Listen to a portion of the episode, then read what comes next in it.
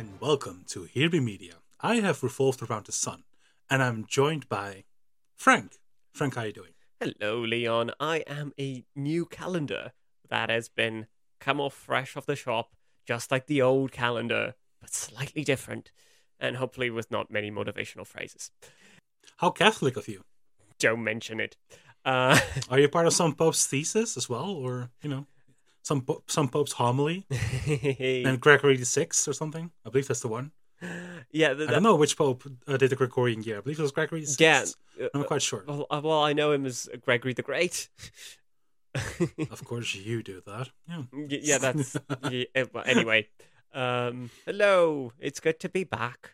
Uh, it's, it's the first recording we're doing for 2023. Fucking hell. Yep. um, Time is sure but relentless. yeah, it uh, g- g- marches on. It, it it keeps coming and it won't stop coming.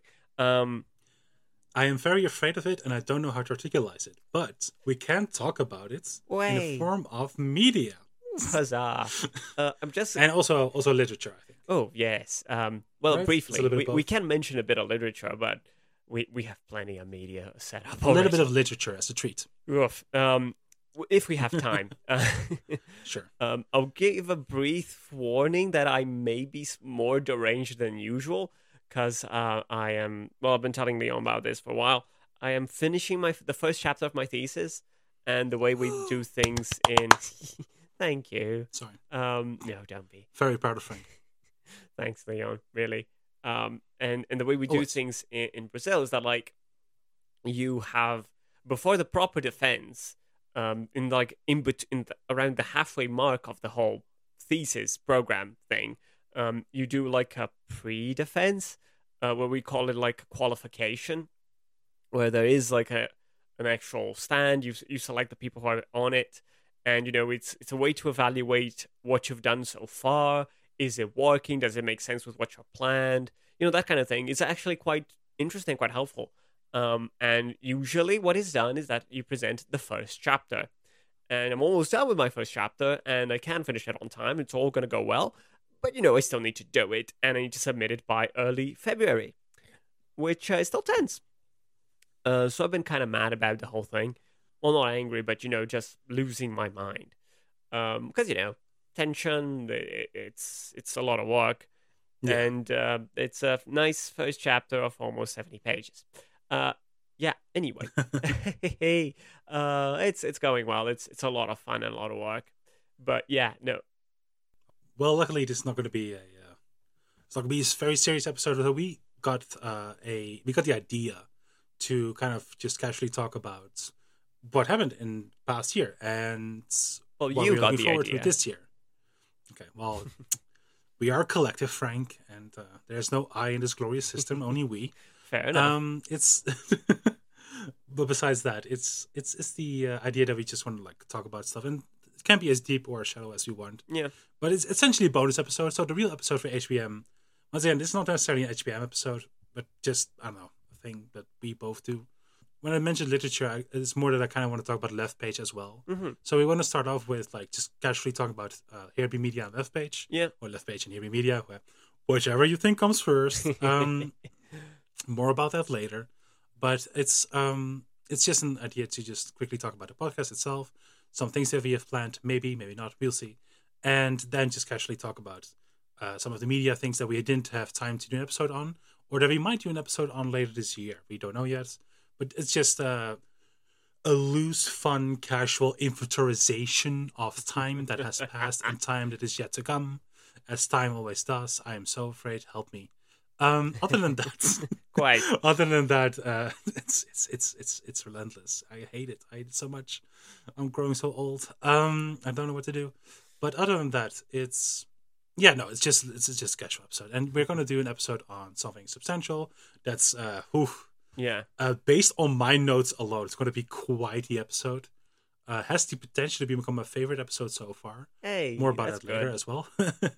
I don't know. I don't pick favorites. It's not like that. But um, Of course you do. it has to, based on my notes alone. I don't know what Frank has prepared, but based on my notes alone, uh, it, whoa, whoa, whoa, uh, I have stuff to say about the thing that we're going to talk about this month as well. We. Um, but we thought we do we would do this one first. Yeah, no, that, that's like you know, it, it's time wise. It's like okay, we start looking back and looking forward, and you know, stand seeing where we're at right now. So it's very much this in between point. Yeah, so it's it's a bonus episode if you want to think of it as as such. Something I kind of wanted to make a semi-ish tradition. Like once again, I might have prepared something for like half half the half year mark of this year. We're gonna do like a year, half a year in review or something like this. Essentially, going to be a year in review and like what we want, what are we looking forward to, or what we find remarkable. Not necessarily we're looking forward to. Uh, somewhere between looking forward to and dreading of this upcoming year, this very current Gregorian New Year, if you will. More about that later. Uh, but yeah, I would like to start off. It's okay with you, Frank. Always. Just casually talking about this podcast journey so far, because well, last year, if the, the biggest thing that in everybody's lives, obviously, is the fact that I started a podcast with you. Yes, Frank. Uh, you did. and I joined you on your pre-existing podcast. And I don't know, I just kind of wanted to uh, casually walk through like how the journey has been for you and me both. Mm-hmm. You, you... So go ahead. oh yeah, I, I, I, didn't know if you want me to start. I um, always want you to start. Okay. Um. Yeah. Like I. It's interesting because you know, after I'm gonna go slightly back uh, to go forward, two steps back, uh, three steps forward. Um. I don't. I don't remember. Uh. The regardless. um. You know, when when I started doing the left page alone, like it was fun, it was good, uh, but you know, it gets lonely, literally. Um, and it's really cool to chat with someone else and to, to bounce with someone else. And, and of course, if I was going to do things with someone else again, have a co host, it would have to be, you know, a great friend, someone I trusted, and someone who, you know, I had fun with and knew I could have more fun with podcasting. I, yes, it, it's it's a lot of work. Uh, Leon should know. Uh, um, he, he took up uh, the editing to HBM, and it's it's a lot of work. Uh, I I don't I I gotten better at it, uh, but I, I editing is a chore. Uh, definitely, you know, when when Leon and I started chatting, it was you know, it's, it's kind of those things. You look back, it was fucking inevitable. we do stuff together, um, and it, it, I think it got more and more obvious as time went on. And it was like, okay, so we're gonna do this, and we're gonna do this, and it's like, why don't we start a new show? We we talk a lot about video games and media, so let's do this officially um, officially via podcast. And uh, and you know having you on in, in terms of the left page as well felt only natural and a lot of fun too. Thank you. Yeah, it's it's it's good. Like I I really enjoy doing stuff together again. Um, it's uh you know it's it's uh, it's more responsibility. It's a lot more work for, for myself as well uh, in that regard. And you know I just I just hope I can be a good co-host to you as well um, as you've been so far, and I'm sure you'll continue to be for this next year. No, you're you're amazing, obviously. um, it, no, truly, and it's it's really rare, really rare that I um, geez, how do I say this uh, politely? Um, it's just once again, I don't think I'm necessarily very incoherent, but in order to engage with me in conversation and that process being remaining coherent, especially in a way that it makes sense on an audio format in case of a podcast, mm-hmm. is not necessarily the easiest thing to do. And I am, for lack of a better word, uh, just utterly blessed to have Frank in my life in that regard. It is just it's not easy. Cause once again, uh, I talk with a lot of people about a lot of stuff, but uh, mm.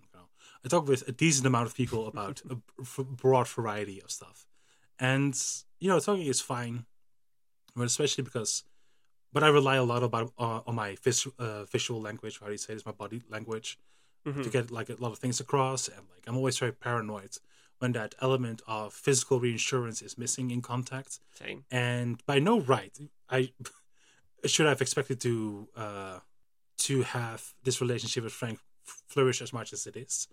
And, and once again, I it's it's been truly one of the uh, biggest light points in 2022 for me. This entire thing uh-huh. and uh, not really. And well, let's let's start there then, I guess. But because it's, uh, I started, we started podcasting together in a relatively odd time in my life. And looking back on my life, there haven't been uh, there haven't been a lot of moments where it hasn't been odd. So I don't know if it's that's saying anything really when you think about it, but other than that, it's just um, it's a lot of things were in flux for me, and I don't really want to get into that Mhm. because I've worked on things on projects and on like a broad variety of uh, university and not university stuff, on work and not work stuff, and Right. artistical and not artistical stuff, and I've always been very much behind the scenes, part of collective, part of like you know um, from anywhere from like writing stuff or like uh, researching stuff, Mhm. and it's all I, I always like I always found the activity itself a lot more rewarding than applying myself as an individual. Mm. And I, I might might talk about this another time, like a bit more detail, but I'm still not quite sure what I want to talk about and how relevant it is. I'm not hiding anything from anyone. Don't worry. it's not anything weird or whatever, but it's just uh, yeah. Anyway, it's it's um it's just some stuff that I like now because I've played so much things behind, uh, not really behind the scenes. That's a, that's the wrong word, but not being on the forefront of things. It is difficult for me to reference it hmm and like talk about and use and leverage that into because I I don't really want to put it on my resume so to speak and like or at least not have that uh, focus or that uh, that element on the forefront of my mind Mhm. because I in order for me to find the light in it and have it be something that works towards this idea of self actualization I need it to be able to have value outside of the capitalist mode that we all live in. Of course. And uh, that's difficult. That's not how the world works. Ugh. I knew that, and somehow I'm still surprised by that. So egg on my face. Uh-huh. Um, other, it's it's fine. It's fine. Um, this year has definitely been a year for me discovering things that I should have already known, but somehow I still have to do, discover anyway. I feel like that's always us being hard on ourselves. It's like, oh, I should have known this. Eh, maybe you, you didn't, and it's like, eh, Yeah, could have, would have, should have. yeah. So um, this this little I don't know if I should call it an adventure. That's too, that's too dramatic, even for me. But this embarking on this project, so to speak, has been a great way for me to apply myself in any way, short in any way, shape, or form. hmm So I'm happy about that endlessly. Like I said on the very first episode, I believe, like I love talking to Frank. So this was going to be an idea. It's going to be a thing anyway. Like discussions yeah. that we have on the podcast aren't just not that different from the discussions that we have in person. Um, it's a bit more structured, I think. We, like the thing we'd the hope podcast. so. We'd we'd hope they they make some more general sense and you know don't go off um, in that tangent chain that never returns. Um, Yeah, yeah, ideally we'd like to return. Uh, hey, uh, but yeah, it's um hopefully that uh, that has been working out as well. I, I mean, I, I definitely think so. And you've no not to become the the, the, the praising psycho joke thing. Uh, but you know, uh, not not the best expression, but I c- can't find any equivalents in short notice. But you know, you've been you've been very professional, you've been very dedicated, and hopefully that uh, is noticeable as well by by our listeners. yeah. No, I, I hope so. Um, I'm just happy. As long as you're happy, I'm already happy. So it's like it's fine. Of course. Uh, but yeah, so long, long story short, I'm I'm really happy to have been doing this. Um, I finally, I'm finally also happy with my setup for Yes. recording and stuff. I'm very happy how my voice sounds, and uh, oh, that was that was that was quite um, that was quite the thing. That was an adventure. I am happy with how my voice sounds in person. I it's not amazing or anything, Oh. but it's it's it's it's it's it's highly tolerable. I like to think, but on on recording, it it sounded a bit off. It sounded too mechanicy, too roboty. It's like ah, I wasn't I wasn't really happy, and we're still not entirely there yet. Mm. Um, but that is only uh that's only like rem- uh, there's the only remedy for that would be a way too expensive microphone. so maybe down the line, um, but the podcast becomes bigger or not, whatever. We'll see. But uh, th- then I can uh, invest in like a proper setup or whatever. But for the uh, small room that I'm recording in now, this is this is ideal. This is fine. I, I think I sound well enough, especially now with this current setup. I added a little mixing panel and stuff, and I'm really happy about that. We're using XLR cable as well. Uh, the previous two episodes were recorded with a previous three, three. Yeah, one left page, two HBM. yes. Um, we're recorded with the USB C cable, which already sounded a lot, lot better. But um, yeah, anyway. Doesn't matter. Won't bore anyone with the technicalities, but uh, that's Not that's, oh, today. that's been a big thing for me. Yeah, it's been a big thing for me to finally get to a place that I'm really happy with, quality wise. Uh, fun fact: it's the exact same mic that Frank has. Uh, it's the exact same uh, setup as well. So uh, yeah, I, at least the quality makes sense. I I don't like it when I listen to pod- this is a very bad beef. And full disclosure, this is coming from someone that is neurodivergent and has uh, sensory issues. Sometimes not not um, deep or like how do you say this, very intense ones, just slight ones. But it's just I, because of that, I sometimes get a little bit thrown off by podcasts that have wildly differing audio quality mics. It's fine. I totally understand. We have been a podcast with different audio quality mics, um, the different quality of the audio mic. But Mm. it's, yeah, it's uh, that sometimes throws me off, and I'm really happy that uh, we are now on the same level, sort of ish, uh, with quality. So that's that's been a, that's a huge relief for me personally. Yeah, I know. I, I remember I remember the dark days when I didn't have a good mic.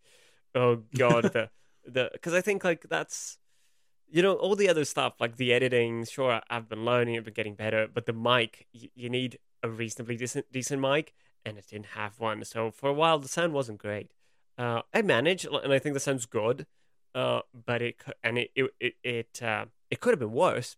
Uh, but uh, it's definitely gotten better, and that makes me so happy too. So I'm happy about that. Uh, you want to hear a very dark fun fact, um, or, or should I say obscure fun fact about the early days of the pod? Always. You want to know what the, the first left page mic was? Which again, uh, this is to be noted. We used one mic to record two people because we recorded in one place. Uh, again, not very Oh sensible. I wasn't going to say anything, but I was thinking it. Yeah, but that's not the worst. Uh, the worst is because we used the only mic we had available, uh, which was a um, a USB Logitech mic, uh, which I Oh. originally had gotten to play uh, Beatles Rock Band for the PS3. Oh, sorry. okay. Only, only the Um, most obscure facts here.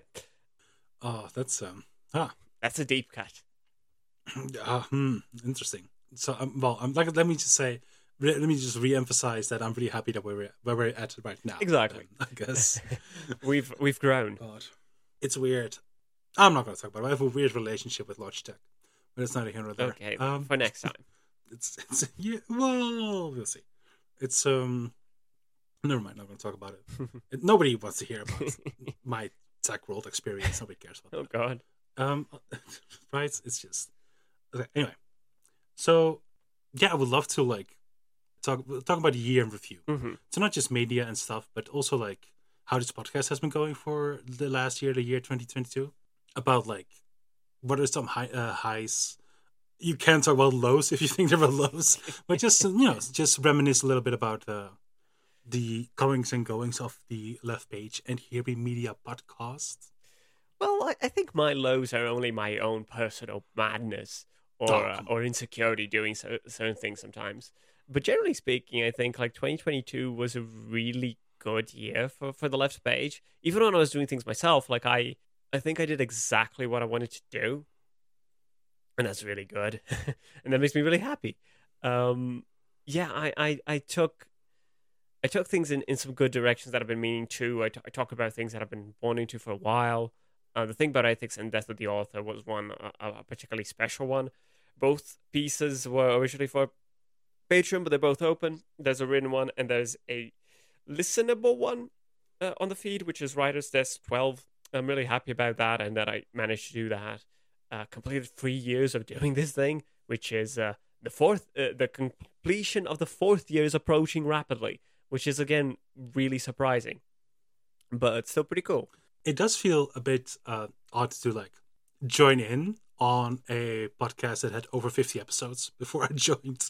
So it's like, you know, uh, it's fine, by the way. It's just, I feel, I felt, at first I felt really guilty for not having listened to every single episode. Because once again, when I take part of a thing, I'm taking, it doesn't matter what it is. I take it like very seriously. Because I could tell it meant a lot to Frank, and therefore it also meant a lot to me. And I did want to show Frank the respect and seriousness of like, you know, like the fact that, that they offered to like have me on in general was already like it's already enough for me to like take it very seriously, no matter what it is. And so it, I felt really bad, like not having listened to every single episode. No, don't. I even suggested, like, hey, we should talk about this book, and and Frank already talked about it on another episode. Yeah, that, that like, "Ah, happens shit." sometimes. I find that quite funny. Uh, Uh, well, it, it's that, and it's like I mainly listen to on uh, I mainly listen to his podcast on Podbean, Spotify, SoundCloud, and uh, the other one, uh, uh, uh, Patreon. If I li- if Ah, I'm right. subscribed to Patreon, and they don't have a search function, so it's. And I'm dyslexic, so I'm not going to scroll down to multiple lists because I'm gonna, just gonna, not going to read it. Um, it's, it's gonna be it's, it's such such a tasking thing for me to do. I hate it. I hate it so much, uh, especially because I can't uh, adjust the font size. So it's like Ooh. I don't know. It's fine, uh, but yeah, it does demotivate me quite a bit. So uh, those were always fun moments. um, yeah, no, for me, I was also really uh, like I don't know because I was like joining in on somebody else's thing. It's really funny because, like I said in the Witcher episode, we have been, or did I say it on the Hades episode? I think I talked a bit about both. possibly. The Witcher left page episode and the Hades HBM episode. We both talked a little bit about how um we started off like coming on the left page and stuff and to, to talk about a, thing.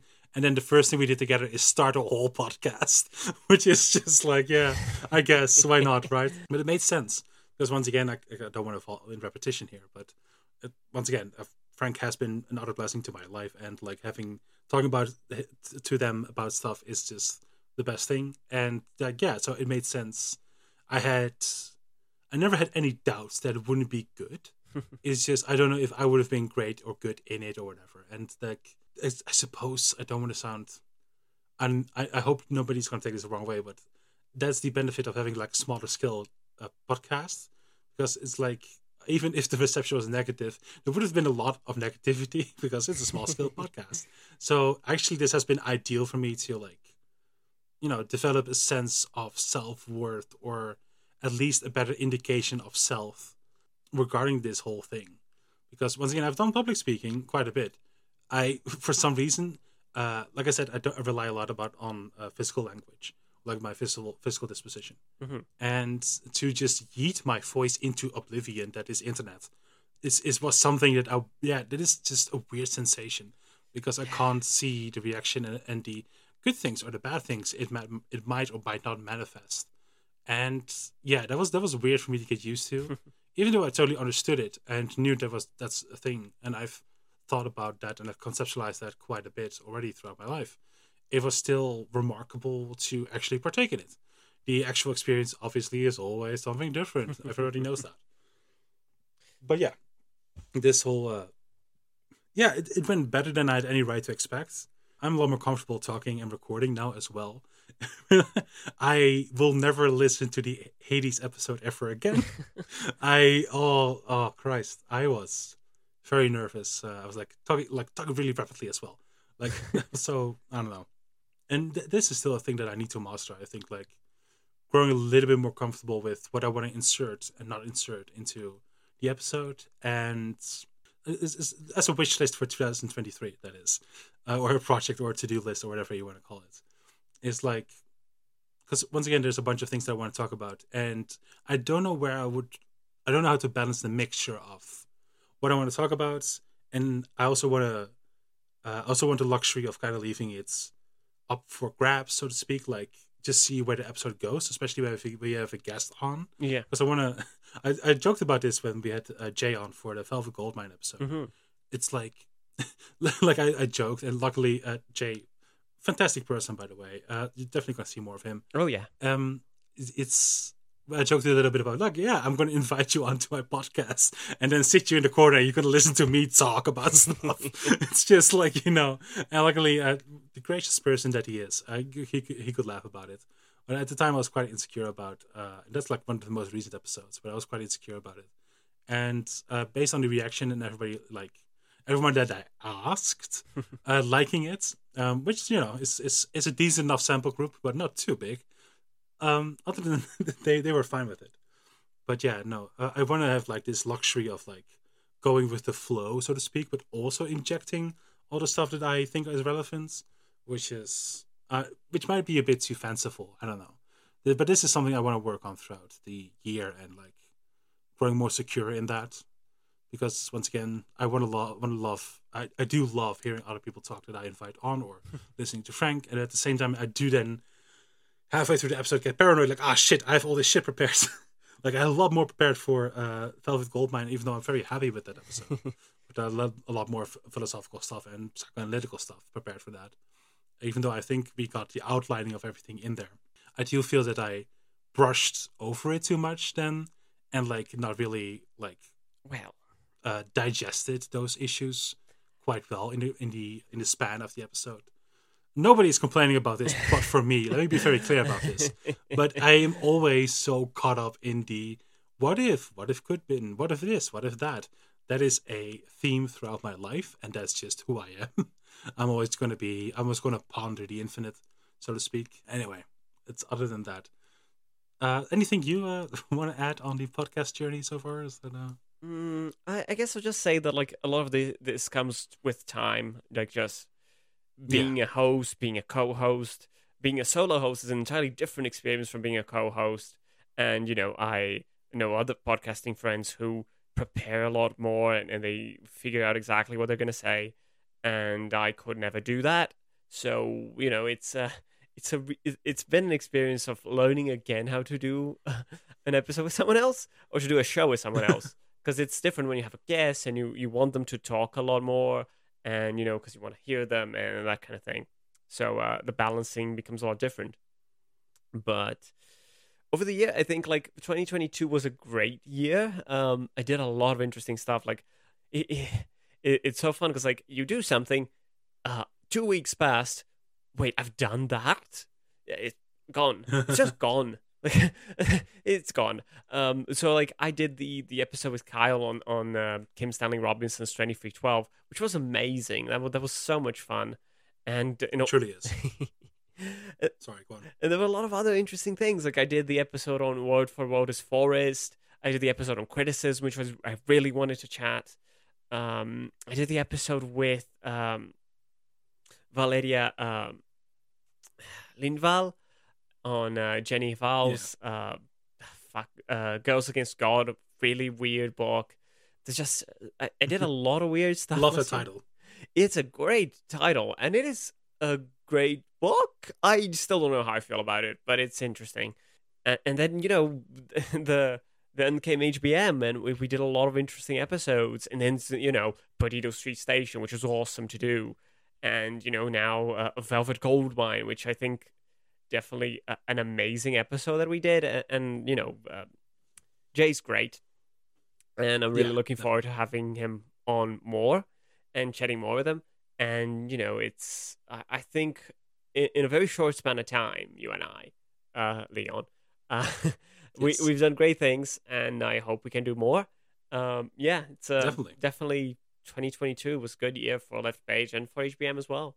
Yeah, it's the only year for HBM, so it's the worst and the best one. Um, it's Objectively, if you want to be an asshole about it, but um, it's yeah, no, I t- totally agree. Um, for me, I do think uh, left page wise. Uh, so um, I don't know. I'm not quite sure about the exact sequence of events, but I believe you offered me to co-host left page before we made an episode? Yes. or did we? Right so just just to give this weird uh this weird sequence of events uh, even more make it even more weird so to speak. Because once again eventually we just started because once again i took uh the left page as a project of frank so seriously that i was like well it's it's better if i start my own podcast and you're the co-host so i don't if i don't like it or whatever it would be weird if i was like hey i'm the co-host and then like three episodes in i was like oh christ this is just not for me. Oh oh god oh of like i don't know i would be like panicking about that. And so that's why since frank and i love media as well so much it's uh, i thought it was a really good addition. And if it didn't work out it didn't work out and there would have been like you know a couple of fun little episodes or whatever. And uh, it did work out for me and i knew it probably would but i still took it so seriously that i didn't want to besmirch uh, frank's ongoing project Never. and well you know it, it's it's not so much that I necessarily think that's what it is, but I do need to follow make certain steps or follow certain steps in which I am psychologically comfortable, and uh, having having a decent bit of anxiety, and which is weird because I go from god complex to severe delusions of anxiety, and back and forth, and it's it's just I don't know, it's um. A lot of people's like, oh well, you don't strike me as someone insecure. It's like, well, not all people with anxiety are insecure. That's a bit of stereotype. That's neither here nor there. But but I can be I can be uh, quite insecure about that. But a lot of people are like, oh well, you don't come across as that. You sound quite confident actually. And it's like, well, thank you, I guess. Shrug. Now it is a compliment, and I'm thankful for it. But it's uh, yeah, it's it's a weird balance for me to strike, and hmm I can navigate it quite well, but it has to be it has to be in steps that I that make sense to me, and just eliminate the most amount of risk, and that's why things went the way they went, and yeah, I don't know. I'm very happy with the weird way, in a weird way, but it works. So who's to say? When I say weird, I never do it. Uh, it's problematic because well, it's not problematic, but a lot of people have a negative association with the words, and I understand. I totally understand why, and it's just I never use it with that with any negative connotation whatsoever. Mhm. So there's that. Uh, it's just re- remarkable. When I say weird, you should hear remarkable. I. I don't. Weird Why good. you just say remarkable? Yeah, well, yeah. Uh, weird, worth it, maybe. yeah, I don't think know. that's generally how I use it too. You're fine. Yeah, it's the it's the psychoanalytical weird. Anyway, um, other than that, not always. But um, yeah. Anyway, long story short, I'm really happy with how things went. Shall we? The for the left page, Oh, sorry. Go ahead. real quick. Uh, don't worry. Uh, for the left page, I really loved the Perdido Street Station episode. I love the death of the author. It was amazing, spectacular. oh, thank Uh, you. but with the so why I asked uh, why you offered me to come on the left page is because I was like, well, let's just do HBM first, and I'll come on left page. And we did The Witcher, and like you know, still a really fun episode. I think. yeah, that, that was very good. Um, yeah, I, I agree. It's even though I say so myself, no, but it's it it was such a fun exploration of exploring fantasy with someone who knows a decent bit about it as well, and like you know just like going back and forth on that. That's great. I thought I enjoyed it quite a bit, and um, at the time I didn't accept the co-host position on left page, and then um, the, the, the horror vanguard came on to talk about Street Station. And I was like, ah, fuck! I would have loved to be a part of that episode. well, I guess I'll be on, on left page, and I eventually did up a reading uh, uh, Street Station Quite quickly as great, well. Uh, uh, yeah, I, I, whoa, it's a big book. yeah. I, but I'm happy that I got to go through it on my own as an enjoyment. Not so much like, oh shit, I need to finish this because a, a podcast episode is going to be done about it, and horror vanguard of all people are going to be on it, so I need to need to be on my A game. but um, it's I don't necessarily see it that way, by the way. But it's you know still I do want to be prepared if we have someone else on, especially. Of course. Um, but yeah, anyway, long story short, not to show off or anything, but I don't know. I feel just that's good manners. I don't know. Other than that, uh, yeah, I, I really love that episode. Of, course, Labor Call is always great. We are we are blessed with not one, uh, uh, uh, but two uh, Labor Call experiences, yeah. uh, appearances, not ex- well, experiences and appearances True. uh, on the on Here BM one and uh, Here BM Here B Media one and on uh, the left page one with the Kim Stanley Robinson, the one that you just said. Yeah, both quite Uh, different and quite good. love that episode both uh, uh yeah so th- those three were definitely the best for left page i think personally not one that i was on sadly but maybe, maybe this year who knows oh, definitely. uh, we have something going i think for this year um A lot. You have a lot going on. we have we have we have a couple of things but we can't. we're going to be an asshole and not talk about it i think Oh, of too course. much but yeah we're going to have more guest appearances i think in on average maybe we'll see I mean, t- uh, we have a couple of scheduled ones let's just say Technically we already scheduled a couple ones technically speaking, of course, uh, it, it's. I think that's what's cool about doing uh, HBM as well. By myself, I could only do one episode a month, and sometimes that was a bit much with the bonus content. And now I, I feel like doing this isn't. I don't know. I guess I don't feel that on edge anymore, oh yeah which is good. And yet offering a lot more content. So thank you, Leon. You you made this happen, literally, no, totally and you make this happen. Yeah. No, but that was one of the reasons why I it, it helps me wanting to do that with you. Because I was like, well, I can add onto what is already there and that it's a very comfortable position for me to be in because it is it is helpful and not pressure. It is just a nice addition too. so to speak. Yeah. And yeah, I don't know. That really that that is a lot of psychological or neurological uh, check marks for me, so to speak. I don't know how to say that, Fair. but yeah, that's that's great. Yeah, no, I'm really excited for the things that Frank and I already kind of talked about and that we want to talk about. Uh, other than that, yeah, ni- besides Here Be Media, I only uploaded one, just one, uh, writing post, and I do want to continue that quite a bit more. I don't necessarily still know uh, why it took so long is because I don't know what what I wanted them to be exactly. Like I got the idea, but how do I want to get there? It's not something I'm quite sure about because at first I was like, "Oh, I'm going to write an essay," and I was like, "Ah, am I going to write an essay?" I feel like maybe referencing and re- uh, referring to certain texts, uh, academic or not, uh, are going to be or articles maybe is is uh, might be prudent, so to speak. But otherwise, I do feel that that might be a little bit too much, or maybe once again, I want to figure it out, but I didn't know how to figure it out without doing the thing itself. Of course. So it's going to be a journey throughout this year to write a little bit more and just see how it takes shape. It's I got positive reactions from it. I, I think it was a bit too a bit too vague. My my my uh, I, I wrote a little thing for those who haven't read it about like uh, GTA and Rockstar as a studio Yes, it's and great. how that relates to cultural perceptions of countries. And uh, you know, as someone who has studied uh, social sciences, that's very interesting to me.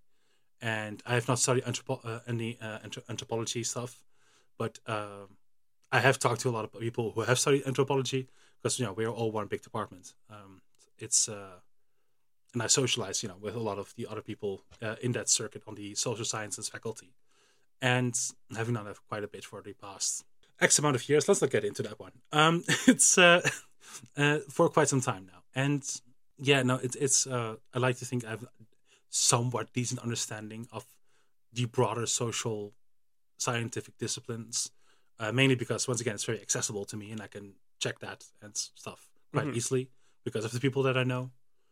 And it might not be flawless still, but you know, it- it's going uh, going off on what we said in the very first episode of Here Be Media. I think the amount of writing, uh, writing is a little bit better, but especially podcasts and YouTube videos and stuff about video games and media, oh, the bar is not particularly high. And I'm I don't want to be I don't want to sound like you know, like I'm being mean spirited, but it but it just isn't. And people are totally legitimate in just saying, "Well, I am reviewing this, and this happens, and I feel this, this, and this about it." And this is essentially what we also do. But I like to think we add a little bit more. Uh, we explore it a little bit more thoroughly Yeah, I do. we try to pl- place things within context to like have some ana- analytical value. And once again, I don't think I'm not saying that we are like the, the deepest thing out there or the most thought provocative thing out there, but I like to think that complexity wise, we are above average Mhm. in that regard. It's not a competition or anything, but I am, I am, a, hmm, without sounding bitter, we, uh, based on how many views and subscribers and whatnot, I see certain people getting that are just regurgitating the stuff that you can already learn by watching the thing or consuming the thing or whatever you want to call it. Uh, uh, and like, whoa, th- that's that's a lot of viewership, huh? Well, good for them. I, it's not that I want them to be unsuccessful. It's just, ah, hmm. I, I guess if, if that's that's uh, people like to hear other people agreeing with them. I guess I guess that's a big market. But no, never mind. I don't want to really talk about that. that's been a whole thing. So And, uh, eventually, we, we might get on to it uh, at some point. Uh, not tonight or today. Uh, but No. yeah. ah, But moving forward, I'll, we'll say for Here Be Media real quick. I am happy that. Ha! Mm, okay, uh, I am happy that um, not so much that we got to talk about Star Wars, but I did like the Star Wars episodes a lot. I think the uh, Knights of the Old Republic episodes plus the plus the Velvet Goldmine episode yes. are my favorites from here. BM. Once again, I don't have favorites; they're all amazing. Uh, but Oh, no, yeah, you- I did enjoy those. We definitely have favorites. I, I can tell you that as a as a podcaster for free, for almost four years, you No, they definitely all have have value. Um, They all have. oh yeah, it's, it's not so much favorite as, as in we don't like the other one, but sometimes you're just a little bit more satisfied with how the recording of one episode goes over another. precisely. And I want to be very clear like, if someone appeared on the other episode, it's like we still value that episode just as much, but it's a very personal thing. But did I Oh, manage yeah. to? Uh, so if it's if, if an episode is not in the favorite category, that's a personal experience about what I managed to get into that episode. Yes. It's not a assessment of value of the contribution someone else has made that came on that episode. No, Let me be no, very not at clear all. about that. So yeah, no, just just making sure that that's it's a very personal uh, feeling of satisfac- uh, satisfactory feeling. Yeah. So yeah, that's um. So that aside, uh, I think the uh, why I've, I've referred to the I've referred to the KOTOR episode, so to speak. As someone like, oh, where would I start? Is there, is there any episode you recommend? And I was like, well, despite you not liking Star Wars, I do think the KOTOR episodes are really good because in the KOTOR episodes, I essentially managed to perform what I want the Here Be Media episodes to be, Mhm. which is like we take a game and we uh, take some literature or text or perspective or what have you, uh, philosophical theory, even if you will, if you wanted to. Uh, it can be a whole bunch of things, but something something a little bit more highbrow. I don't like that word or don't like that conceptualization, but some other thing, and like filter it through that text and uh, essentially do an analysis. Yeah. long story short, and just contrast those those two works, both the text and the games or the media product or what have you. And I mean, it can also just be a broader discussion about genre and what have you. So it doesn't have to be necessarily some something prestigious or whatever. That's not at all what we're going for. But uh, yeah, I did love like talking about a classical, not classical, sorry, important text, a uh, that has been of quite some influence into into the uh, Western fiction canon, so to speak. There's no Western fiction canon, but for lack of a better word, long story short, I, I, I in the Kotor episodes we I managed to find my stride into what I want the HBM episodes to be. That doesn't mean that they always have to be such, but yeah, that was it was like it was what I envisioned, what I wanted to put in an episode, and I managed to put it into the episode. It took two episodes, but still, I'm two games. It's fine. We can do two It's episodes valid. on it. it's valid, yeah, right. You've also No, given but- me an int- uh, an amazing idea of doing a, a, something about like the idea of classical video games and what can they mean. Yeah, that's that's a good idea. Yeah. That we should talk about that at some point. Uh, but yeah, do do you have anything else to say about like the podcast and stuff? Uh, so we talk a bit about you know the media. Uh, not, not nothing particularly other than I'm really happy about those three episodes. for Oh, Media, yeah. and I am. Uh, we had did have one request, and then we do a Bloodborne, and I don't know if we will this year. I'm really sorry. I'm so sorry. Um, the only person that was so polite in asking it. Um, that's. I love input, by the way. So I love input. Like if if anyone could on Patreon or whatever on Twitter. oh yeah, by all means, know, do like, tell oh, us. We would love you. Yeah, for left page and HBM, please, please tell us. Yes, yes, please do. It is you don't feel prompted because we have an extensive list of suggestions, uh, mainly by me. Yeah. Um, I, I kind of went ham on like, oh, this, this, and this, and this, and which is good. And um, yes, well, it, it, never hurts. Let's just say Mm-mm. that. And we, we might not have Bloodborne anytime soon. I might write about Bloodborne at the very least. I like it way too much. Well, it's not that I don't want to do Bloodborne. Let me be very clear. I would love to do Bloodborne. Two things. Sony, if you're listening, and I know you, and, and I know you're listening, please, please, please just, just release Bloodborne on PC. Please, just, just at least, at least a 60 frames per second update in on on PlayStation. I beg of you. I here I humbly plead at the altar of Sony. It is, it, I, oh, fuck me. I don't know. I a lot of people are like, well, if you don't, if you can't tolerate uh, 30 frames per second, then you don't deserve the glory that is Bloodborne. I'm like, well, I, shut up.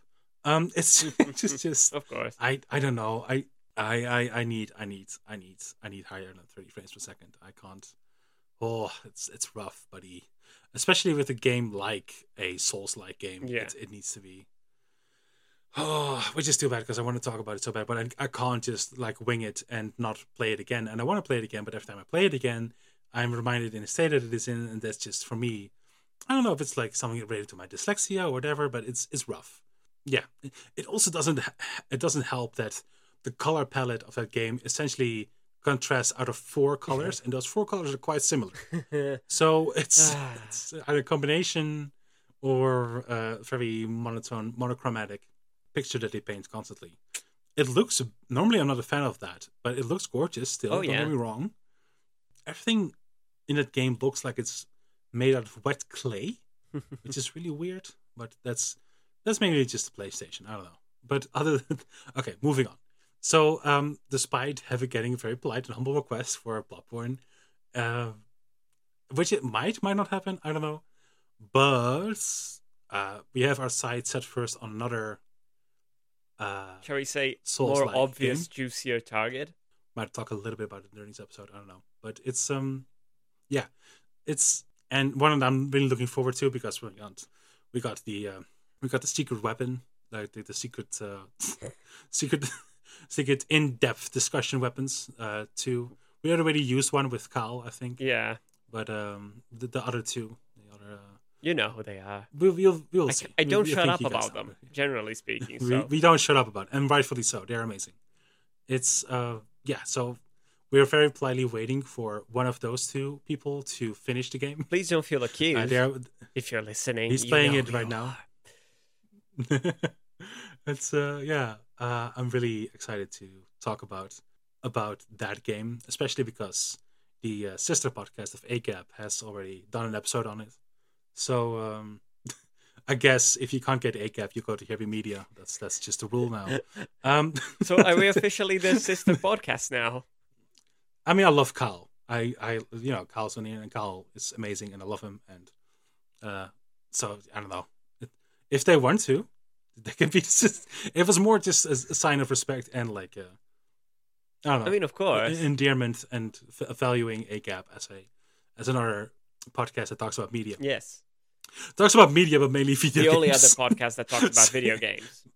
and doesn't complain about women. Of course. And it's um yeah, the, the important distinction. We have already established this when Carl came. Yeah.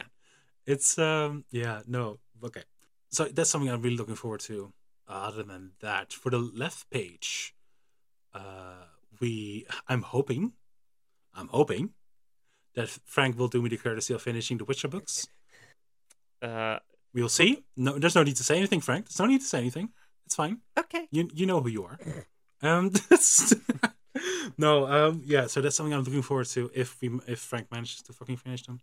Other than that, Yeah. I don't know necessarily. if more plans for Here Be Media than Left Page at the moment. Might change, might not change. Yeah. But uh, necessarily, I do think we have some pretty good things lined up. One of my favorite works of all time might be discussed Oh. with once again, uh, maybe the same people, maybe not the same people. We'll see. We'll Uh, see. But yeah, yeah, it's uh, I don't know if it's one of my favorite work, but it's it's such a. If we're talking like influential works or like notable works, it's it's one that's pretty high on my list. I would say. Oh yeah. I don't have an actual list, and I don't have I don't not really good at ranking things. That being said, talking about lists, let's just move on. Otherwise, otherwise we'll be here for too Oh long. yeah. Well, we'll never Um, leave. Talking about otherwise. lists. Yeah, I'm so sorry, dear listener.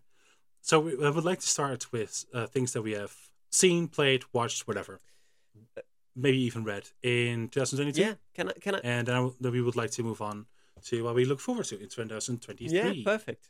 So Can I? Can I go Uh, I- uh, on a very brief? yes, because Big- I've talked, been talking for too long. No, not at all. I, I just uh, f- kind of had an idea of how to frame what most of what I want to talk about. Um, so this this was the year I got into Bioware, um, as per Leon's uh, suggestions. Um, Yeah, let's call them that. no, no, but but, but first they were. But we you we did not have Right. the idea to do a podcast when I first started playing Knights of the Old Republic. One. Um, Yes. th- then then uh, it became uh, more obvious, and then I needed to play them. Uh, and now I have the the others to, to to play and look forward to. But it, it's interesting. It's an interesting series of games, uh, generally speaking, because I'm currently playing Mass Effect, and then I'm gonna go through uh, the Dragon Ages, because of course I will. And uh, th- th- thank Leon for that. Thank you, Leon. Uh, but yeah, it's it, it's a very particular way of telling games and telling stories. But I will say, to to their credit and to their issues of you know doing the the monomyth and the the hero's journey again and again, and with slightly different environment and slightly different um, coat of paint, uh, they're really good at companion systems. And I think that Yeah, we got really no, go ahead. we were really smart with doing KOTOR 2 and like like KOTOR One and KOTOR Two, and contrasting it to the hero with a thousand faces and the hero's journey. Yeah. I think because it kind of inadvertently. I want to claim that we thought about this, but uh, uh, uh, okay, but but it inadvertently was a really smart choice or ac- smart accident, if you will, somewhere in between. I don't know. Um, but to like lay the groundwork for that, because it it might be it is such a good reference point to then uh like a frame of operation to critique and analyze bi- or not so much critique but analyze bioware through, yes. i think and like anything any other facet that might come along is uh, more easily approachable like it doesn't need a whole framework to be established i think Yeah. and yeah anyway so yeah i'm really happy that we did the KOTOR two ep- KOTOR one and two episodes that's what that's what i'm that's what i'm trying to say. Yeah, no, that no, that's fine. Uh, and those are, those are really really good pushes in that direction. Um, I it was also uh, you know, there there were the big ones. There was Elden Ring. There was God of War. Um, I won't say much more about them because you know, they're obvious juicy targets for longer episodes on all on their own. Yeah, it's uh, they're really good games, and you know, we'll get to them eventually. Be patient, please. Uh, yeah some sooner than you might oh think. yeah. um which reminds me that i've started writing Oh yes. that's not Good- good, good call. so yeah we might have to because it didn't take a lot, of notes while going through god of war so Fair. I, um, I took a couple. the second one by the way ragnarok oh yes, it's, of uh, course. Um, the the other one, despite being great, I think we have more on our minds to chat about this more recent one. So yeah yeah. Um, it was also yeah i guess we no go on. okay sorry i guess we can just say like the uh god of war is going to be one of the upcoming episodes I uh, think that was obvious. probably for February. New media, we don't know Mhm. yet. Don't bind me down or anything. Uh, God of War, the new one, so to speak, the new series. yes, yes. The Norse yes. mythology one. It's going to be, yeah, we're going to probably talk about that. We, for the longest time, thought about doing one on God of War 2018.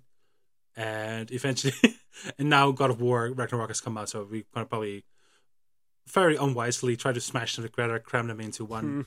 Um, it is just with the whole Greek mythology and how mythology can interact with video games, Yeah.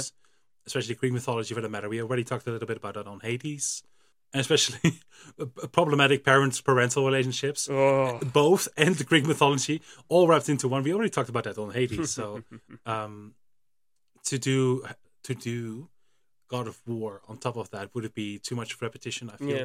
So we're probably just going to talk a little bit more about God of War Ragnarok than on God of War itself. But we've probably mentioned enough of both games in that. oh, episode. definitely. And Probably going to be a longer one, but And- and, you know- I'm looking forward to editing that one. But it's it's fine. and you know references to the other ones and stuff like that. Those are definitely going to come up a little bit at least. So yeah, that that's that's Yeah. going to happen. That's going to be fun.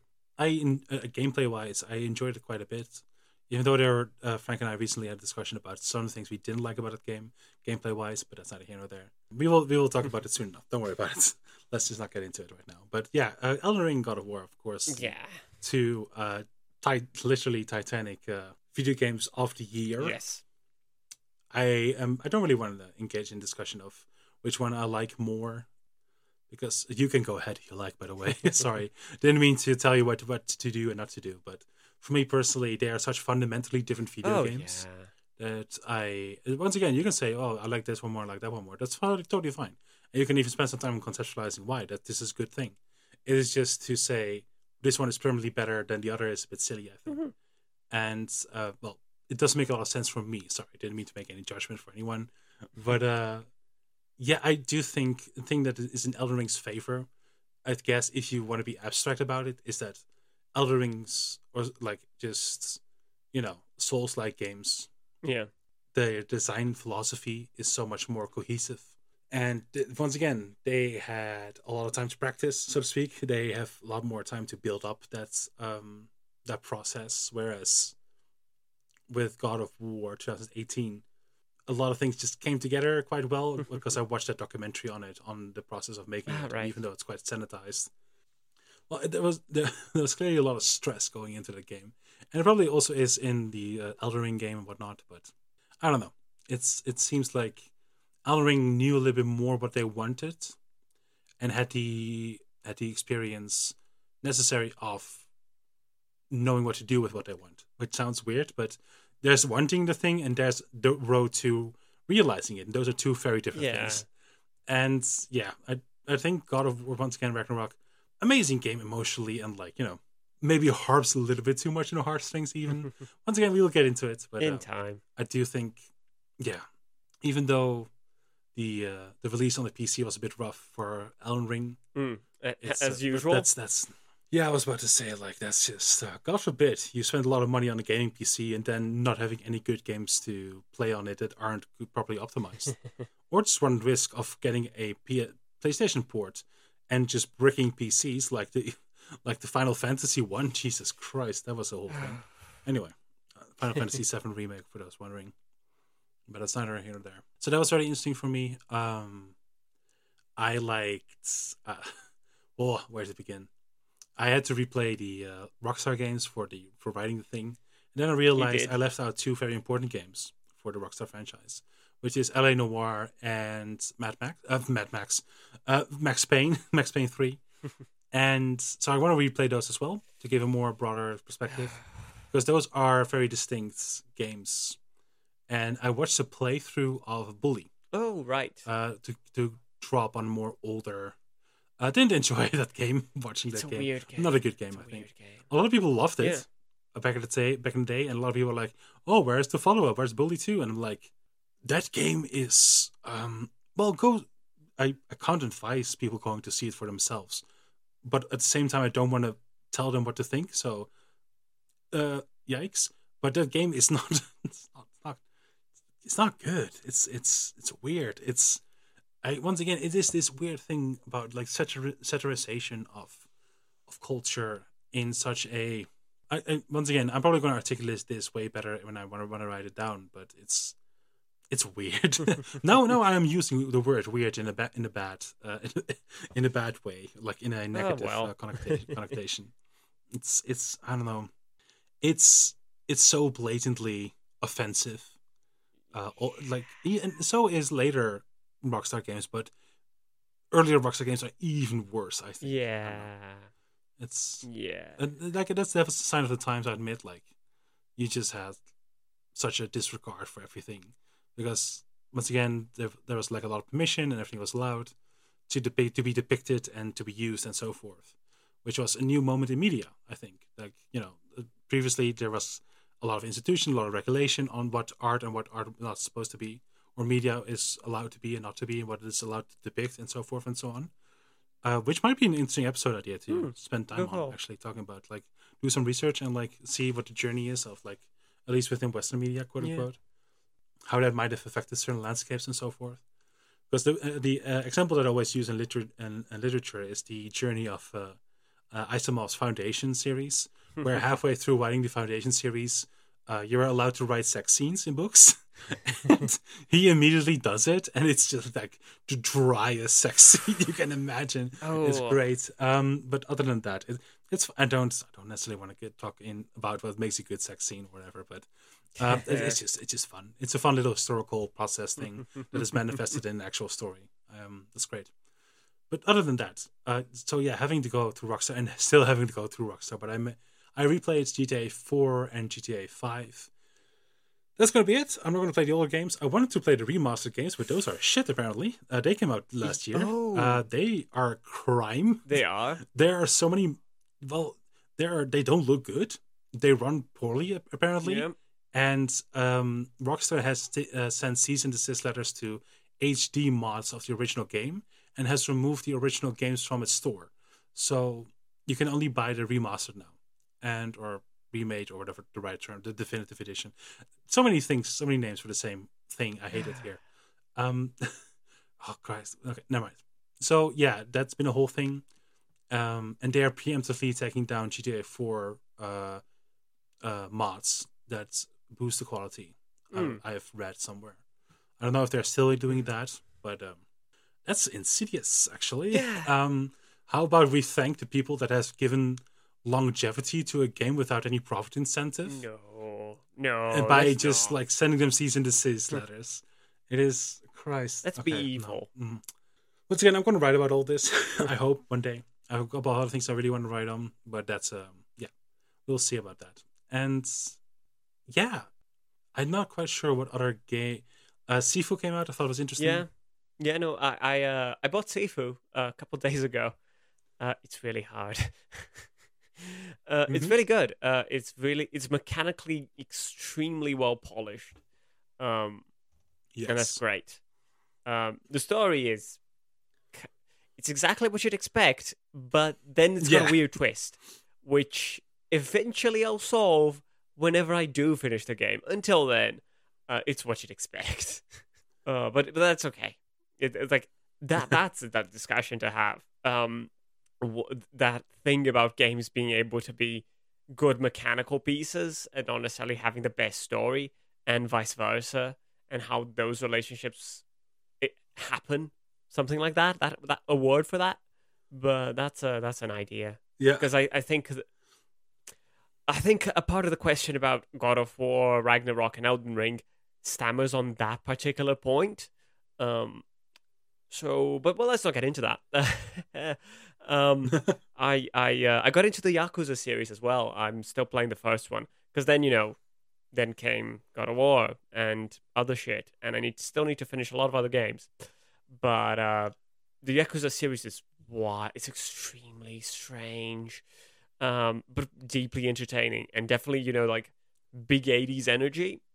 There is a Christ, I, I don't know the exact word in English, but there's like the um, it's like um you know the self-driving cars where you that very 80s toy where you held the button down and basically accelerated the car uh, slot cars slot car racing slot racing that kind of thing um where there was the track and you you basically held the button to accelerate the car and you had to, slow it down on on t- corners and stuff otherwise the car would flow off um that thing uh there's that there's, that's a mini game that's, that's a weird mini game to have but that is one Bumping cars? no, uh, slot cars really, uh, which is like because you Ah. had the the track and you the, it's like cars on rails, but you you basically had an Uh-huh. accelerator and you would slow you would release it a bit on on on the turns so the cars wouldn't fly off, and you know it was a racing thing. It was like a whole continuous. Oh, all right. Yeah. yeah, good.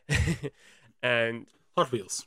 yeah, so big 80 feels, and uh, that that's a mini game there.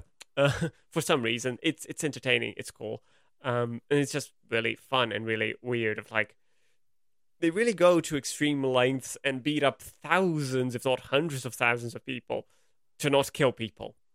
Never kill anyone. Yeah, I was about to say. Yeah, but they do beat up a lot of them. Lots of broken bones. Just like the real Yakuza, Hey. right, Frank? Um, I will say one thing though: they're more convincing with beating people up and not killing them than Batman is in the Arkham games. Just saying, just saying. That's that's not, that does not convince me that he does not kill people. The the, the strength he beats people up. The Spider-Man games convince no, me. he doesn't kill.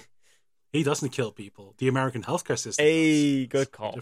Uh, Spider-Man convinces me that he doesn't kill people or beat them up to an inch of his life, and I mean, close enough. okay. well, but you know, there's it's more about finesse than raw strength, which is Batman in the Arkham games. But we can have that discussion at the time. The the, the non the lethal non lethality uh, in video games. that's that's a title. That's definitely a uh, title, but it's a title. Um, I uh, what else? I I also because uh, I want to play everything that ever was. Uh, I'm that obsessed, and I have. I mean, the range of games I play. Like I, I played Metal Gear Rising, and I'm deeply in love with Stanley Parable Ultra Deluxe, and I'm also a fan of you know cozy games like uh, Townscape, where you you build your little towns and they look neat, or Dorfromantik, which is a weird tile-based, cool, relaxing game. It's got very soft music. It's really nice.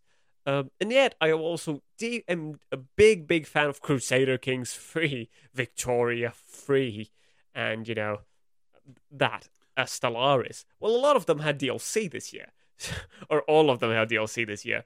Um, and City Skylines. I love City Skylines. I love building my little city, although a lot more complicated and a lot more stressful. um, but it's fine. I, I don't mind. Uh, but I have a, a range of games. So I got into Shenmue because it was really cheap. Uh, Shenmue or Shamu? Shenmue? I don't know. Shenmue? I don't know. It's not English. so I'm sorry. I just like to make people insecure. fair enough. Uh, but it's it's an interesting because it's very much like you know a lot of games is like that slice of life kind of thing, and it's like you can't get more slice of life than Shenmue.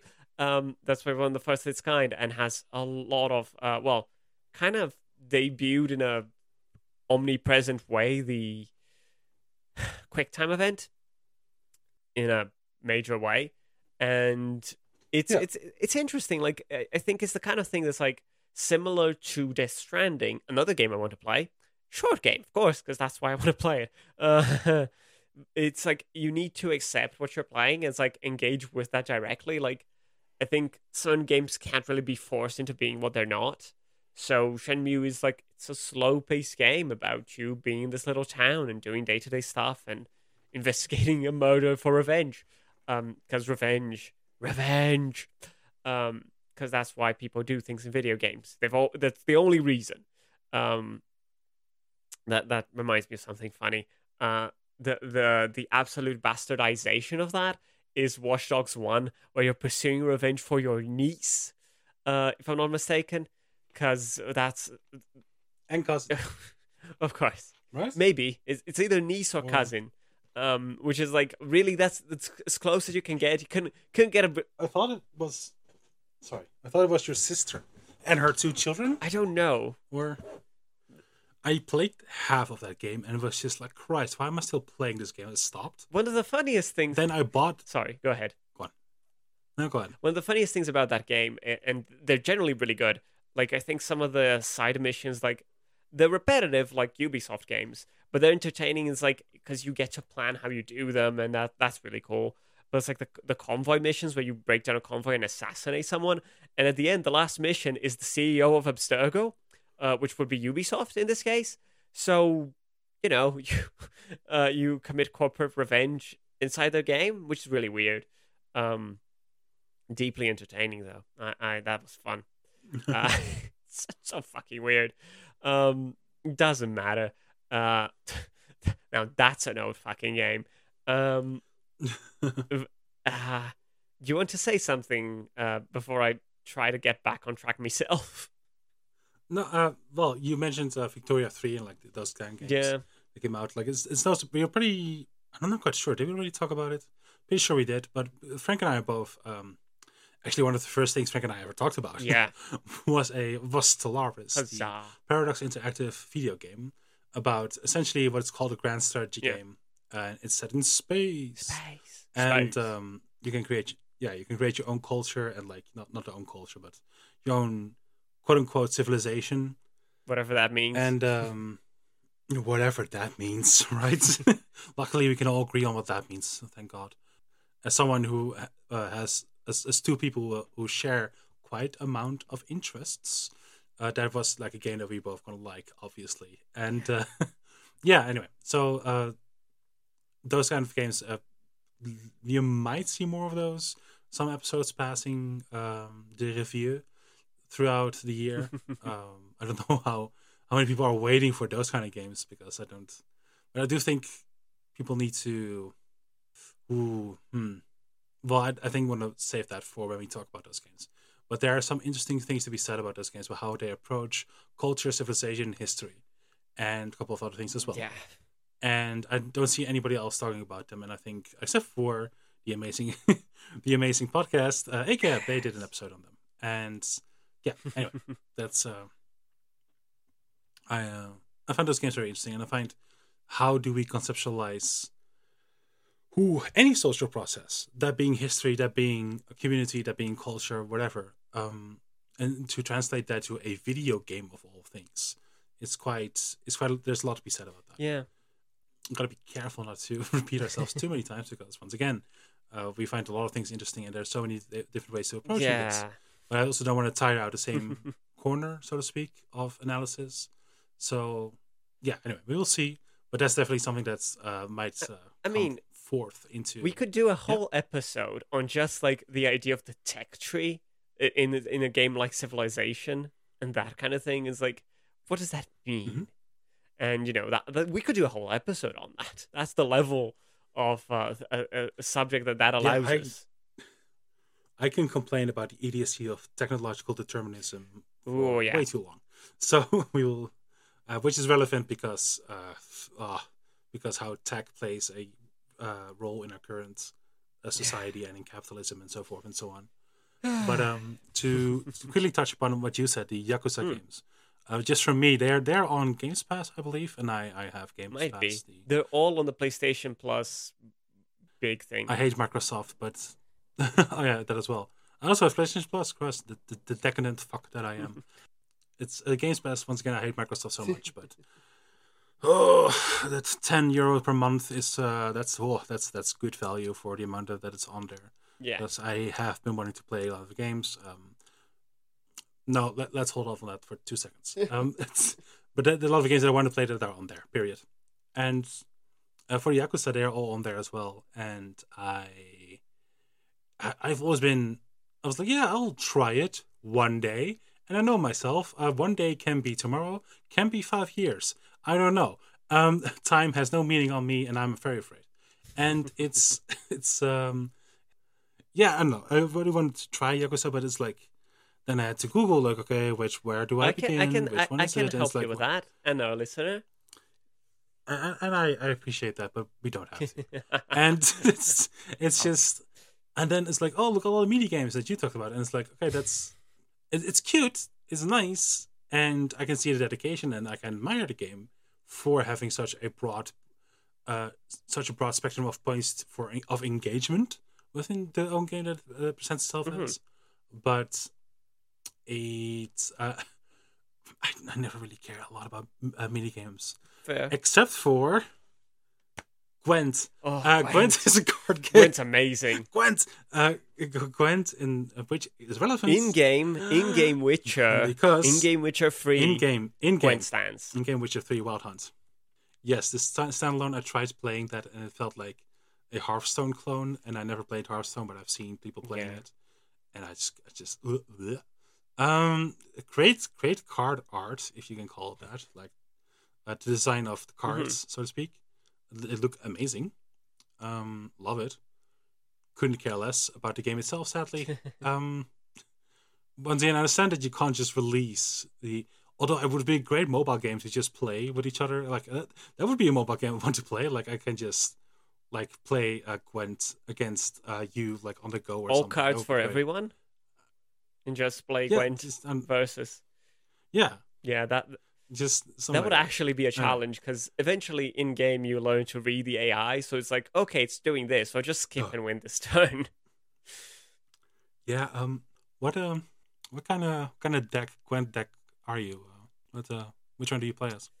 When you play Witcher? I um, I, uh, I think I played for the longest time, uh, Northern Realms siege based. Yeah, of course. there is only one Northern Realms, and that's siege based. Come on, that's it's obvious. oh. But yeah, uh, so to get into that one, uh, the next gen upgrade, and this is what I've been playing since it came out. Um, so like December fourteenth, sixteenth. 14th, I. I don't know exactly when. Fourteenth, I think it's fourteenth as well. December fourteenth, the next gen update for The Witcher Three came out. Uh, and to harp on poor optimization a little bit more, um, I I have a not the highest ends of PC, but a is considerably above average PC. I don't want to even talk about specs because uh, I don't like that kind of culture, but um, they are substantial. Let's just say that much. Um, I guess I don't know. I guess the never mind. Let's not get into that one.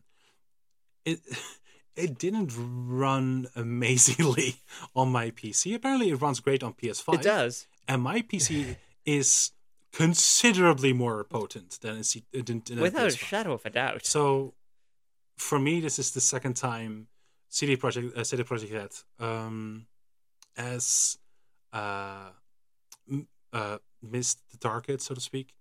Uh, first, of course, with Cyberpunk, which I was enthusiastic for, uh, cautiously optimistic. I didn't think it.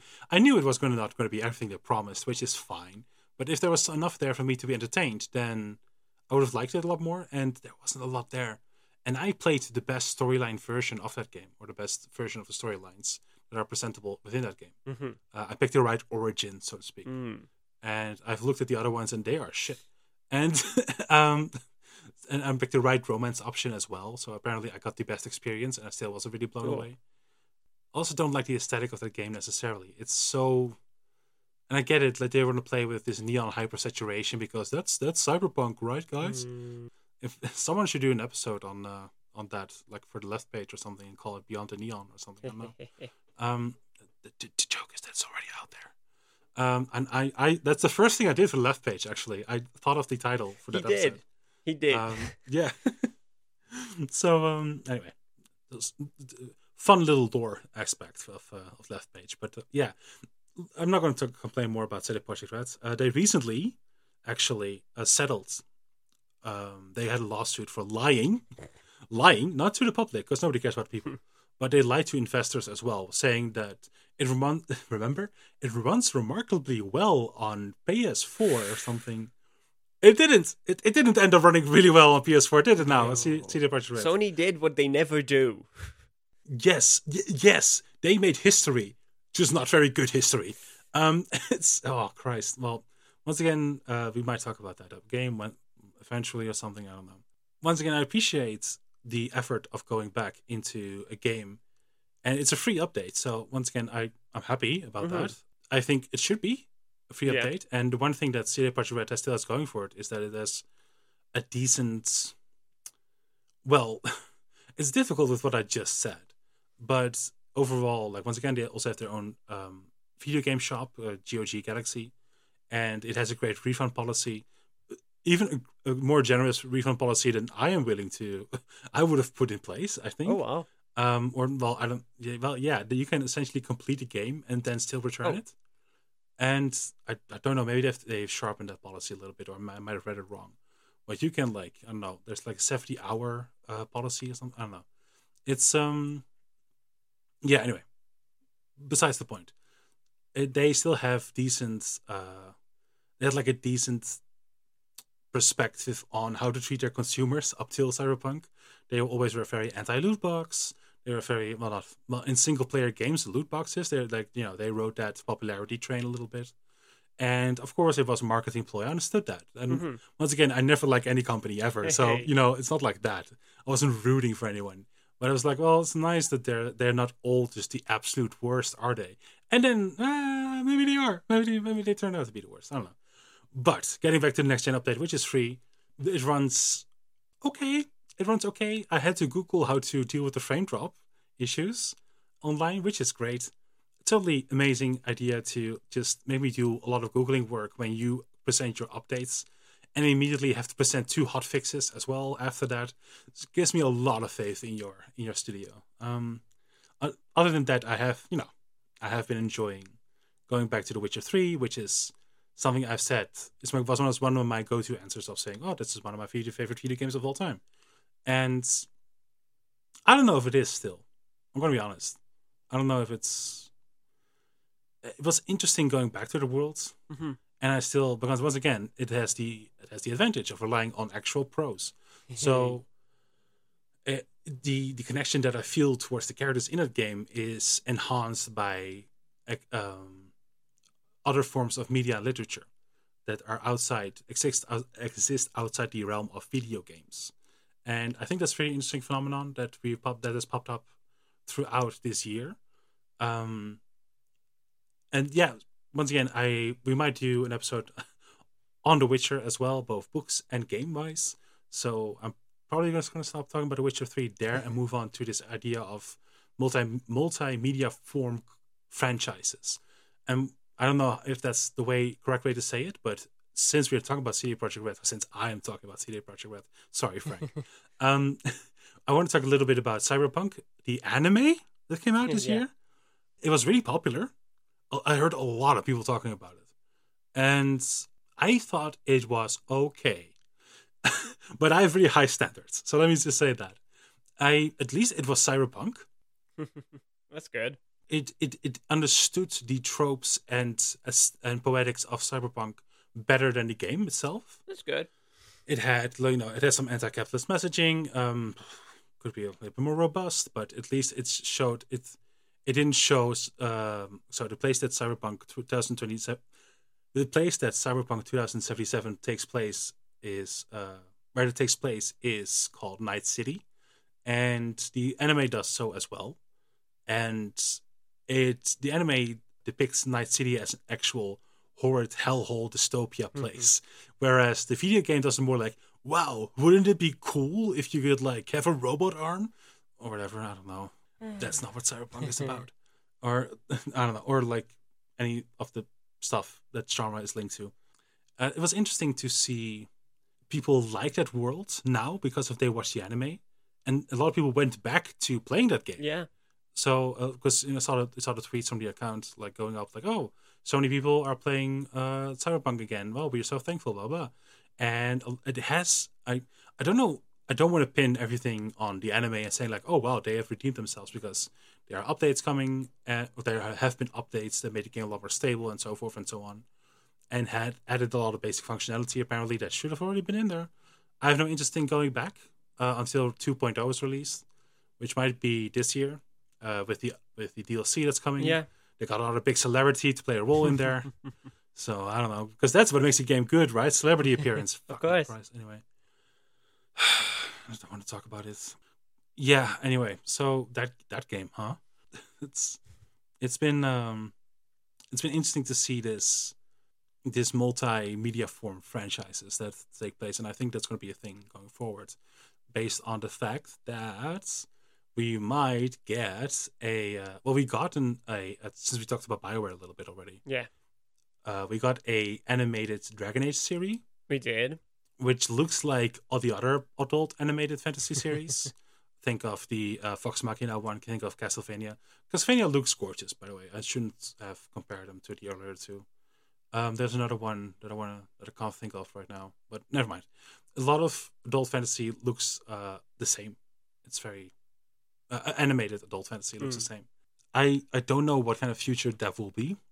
Talking about video game and series, there's one other thing that we should mention. Obviously, that's that the God of War is going to get its own series, yeah, which is uh, weird. I think they're going to. Do Yeah, well, are they going to do the Greek storyline or are going to do the, the Norse storyline? They can't do the Greek. I think the Norse. They can't do the Greek. Right. Which, ironically, I think would only work in animated context. Yeah. I don't think that would work in live action. No. In any way, shape, no, or form. No, no, um, it's too cartoonishly evil for that. but other than that, yeah, I don't know. It might work, might not work. I don't necessarily feel the need for that to exist. I'm I'm not diametrically opposed to it. Um, but it's got an extremely terrible track record. Well, yeah, but it's a series, not a t- not a movie. Usually, they've always been translated to movies, mm. and that never video game movies, which we should do an episode one upon once upon a time. But series can work, I think, because once again, build up a lot better in series. Yeah, I think generally, and you need that because the stories in video games are not necessarily great. I do think God of War, the Norse uh, timeline, is as well going for it. Yeah, um, I can see how that might translate to because a lot of people have been saying, "Oh, Bioshock should be a movie." I was like, "No, no. Have you played the game? I'm so sorry to be an asshole about this, but have you played the game? Like, it, it, it can be a horror movie, maybe sorry, horror fan card, if you disagree with that. it's just like once again, you can make it scary, you can make it like aesthetic or whatever. It's that might work a lot better, but tell me anything about the main character of Bioshock. You can't because it isn't. He's, he's not a person. Um, it only works in the video game setting. Yes. And I don't know. Exactly. It's quite the experience to play, mm-hmm. but to watch it will be atrocious. I think. It doesn't work. I don't know the people that you encounter are very interesting from a gameplay I mean, perspective. I, I'll say this: you could tell a story in Rapture. You couldn't tell the story of Bioshock as a series or yeah. movie. Fundamentally, um, I think like, uh, and you know, we we didn't mention we even forgot in our notes. There's the Mario animated movie coming out, and we're going to keep. Oh yes, and for good reason. Um, uh, moving on. But yeah, I'm I'm sorry. Just to put that, just to round it up a little bit. I I think this is something we're going to keep on seeing in the next coming years, like this this multimedia purpose evolution of bigger franchises uh, because gaming is so much money christ so yeah to see that uh, multi-prong approach to establishing your mark within this oversaturated landscape might be uh, might be an interesting to an interesting thing to explore in the coming years let's just say that let me just let me not give any predictions. Or to be uh, wary even of. though i'm I, yeah let's just uh, let's just uh, but i'd like to move on on like um Well, can I? Uh, I just wanted to mention like the last thing of the my notes, which which aren't as many, um, and like I think is the last one that I I think is worth mentioning. Uh, one of the best things I did I saw in 2022 was the entirety of uh, the animated show Bob's Burgers, which is uh, I think is just so much fun and so wild. It's um it's really bizarre, but it's really good, and like I think uh, one of the things that really sells it is like it's deeply, deeply earnest. That it's like, it, it also the settings, the characters, they, they all really help and, and come together really nicely, even for 12 seasons. And there's the feature length movie, which I haven't seen yet. It's, it, it just comes together really well in terms of like, yeah, this is so a working class family trying to make ends meet with their business and it doesn't always work and shit and the landlord's terrible and insane and um you know the the kids they have kids and there's a teenager and there's like I, th- I also think it's one of the best representations I've seen lately of like uh, kids being we kids and teens being weird but in ways that I find deeply it's like yeah th- these the ki- kids are fucking mad like this and so are teenagers and it's so silly and stupid sometimes. It's like the because i think when when you're a teenager there's a really big sense of like drama it's like everything's so important and dramatic and when you look back it's like it's it's how how silly it is and like but to look at that without contempt but aware of how silly it is i think the show also pulls it off and because they, they apparently can do anything um they also get really into making their own songs. So they get to a point where there's like sometimes the episode itself does not have a music, um, or a musical number, whatever. But at the end credits, there's a song every episode. At one point, I think season nine or ten, that starts to happen a lot because it's just like they get really into making songs. Um, and you know, props to them. Uh, they're good at it, and I, I think it's it's literally one of my favorite things I've seen. And it's just it's fun, it's earnest, it's wild, it's fucking bananas a lot of the time as well. And yet it's there's something so grounded and so real about it that's like yeah, they're they're trying to make ends meet and of, and they're trying to be good people. And sometimes they're not. And sometimes they're awful and they're not happy about it. And it's all still yeah earnest. I, I think that's that's the real thing. Like, and yeah, earnestness is not like it's not truth, but like it's the it's an attempt closer to, and it's not reality, but it's an attempt closer to like, yeah, it, I think it's a recognition of it being an attempt without that ironic disposition or that that cynicism, which uh, plagues a lot of things, and it's getting closer to a sincerity, um, even when it fails. And uh, yeah, I think that's uh, of course I did. I, I read a lot of stuff, uh, but again, so with the thesis thing, it's it's taken a lot of space in my brain. Um, and I did some other stuff, but like for now, I think that's that's where I'll leave off with my year in review. Uh yeah i want to say like one more thing By all um, means. since we already talked since uh, for 2022 and it's just it has been also the year and probably I'm gonna forget a couple of things and when i'm done recording i'm like oh, Oh, fuck. definitely. but um it has been the year of uh oh yeah a jurassic park movie came out and i was like i forgot that it existed and i'm going to continue doing that in the trend of mario uh, there's an, there's a connection between the two but other than that um uh there's it has been the year of remarkable big budget fantasy tv shows as well um, technically, only one thing from The Witcher came out, which is not that high budget, but it wasn't well received, and I didn't watch it. uh, I'm not going to continue watching it. I have no interest in it. Um, but it is a good starting point because what bothered me so much, and here's the thing. Uh, I think when we talked about The Witcher, I said like, "Hey, this is clearly not for everybody," and at times I wonder if it is even for me. Oh. However, um, I do think well, not not in a not in a bad way, but it's just it's graphic and it's depressing at times, and I totally understand people not being interested in that at times. Which is helpful when you're reading or listening to it, because um, it's like Yeah. you're hearing things and it's like, yeah, I, I don't get it, but like that's fine. I don't mind. Well, it's it's yeah, it's interesting like that, and so there was was a lot of news coming forward from the Witcher production, and a lot of writers apparently not liking the source material. Which I get, you have your you have your job to do, but if that's your argument, then just stick with it. Then you don't have to like it. Like it's it's it's uh why would you adapt it if you're not going to do it faithfully, and then you're going to make your own thing. And apparently, your own thing is the thing that nobody likes because I don't know. A lot of people have not been positive about the uh, this new thing that came out, Blood Origin, I believe it's called. oh yeah, I, I, I think that's about it. terrible name, but they like made up new lore, but lore that makes up makes no sense because I don't- want to get into this. But Witchers can't have children. That's a whole thing. And apparently, in the in that show, people Witchers can have children. So, fuck? Once again, it sounds like a weird complaint to have, but it is actually plot fo- it is plot points in the books and so forth.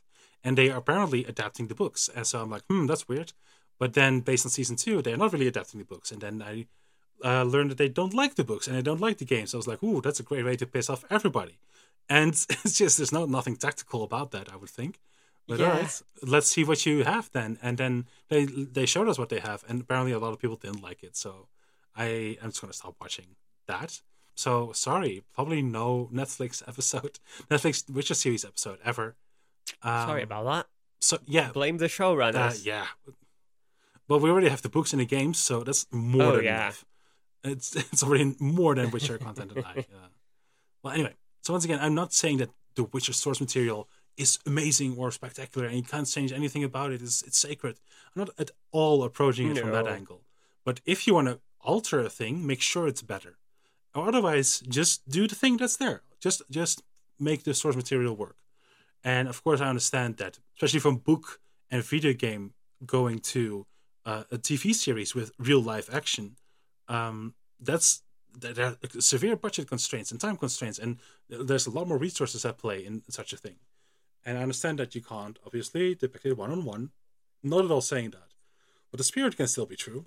Like you can still adapt Yeah. it in in many ways. And I already thought that season one was too too deviating too much from the source material.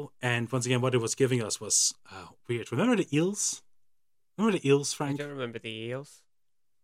Y- You're lucky. So the untalented girls get turned into eels, Oh, fuck yeah. and Yennefer has to sweep the. That's not in the books.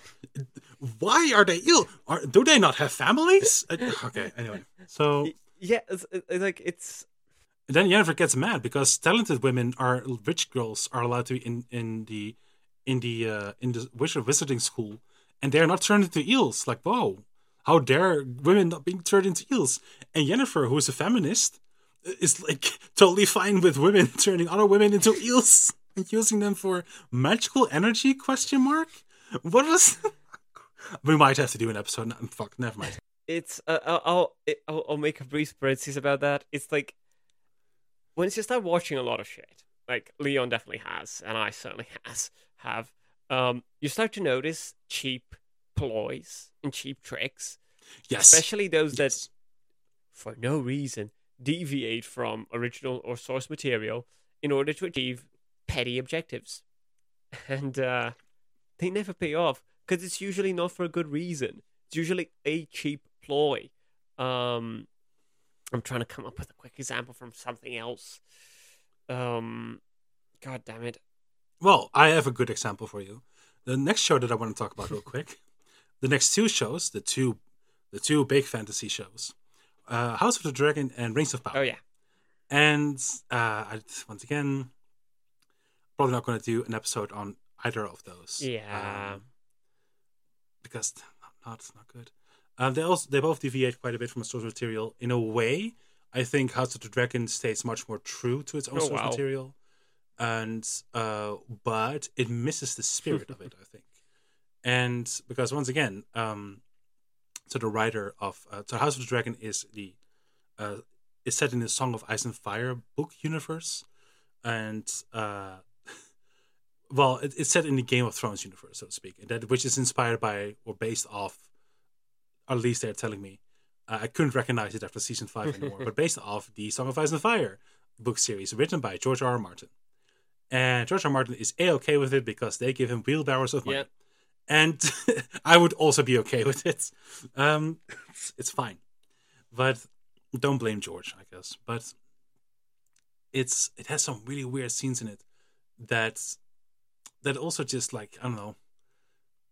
Ah, I don't know how much I want to get into this, but so my problem with main problem with um, House of the Dragon, and once again I want to be careful with this because once again we we're both uh, we're neither Frank or I are women, so um, I'm very careful about saying this, but I feel like it uses uh, women suffering as this as a plot point almost, and like oh look he's having a miscarriage again. Oh look male cruelty. Oh look a male dominated world.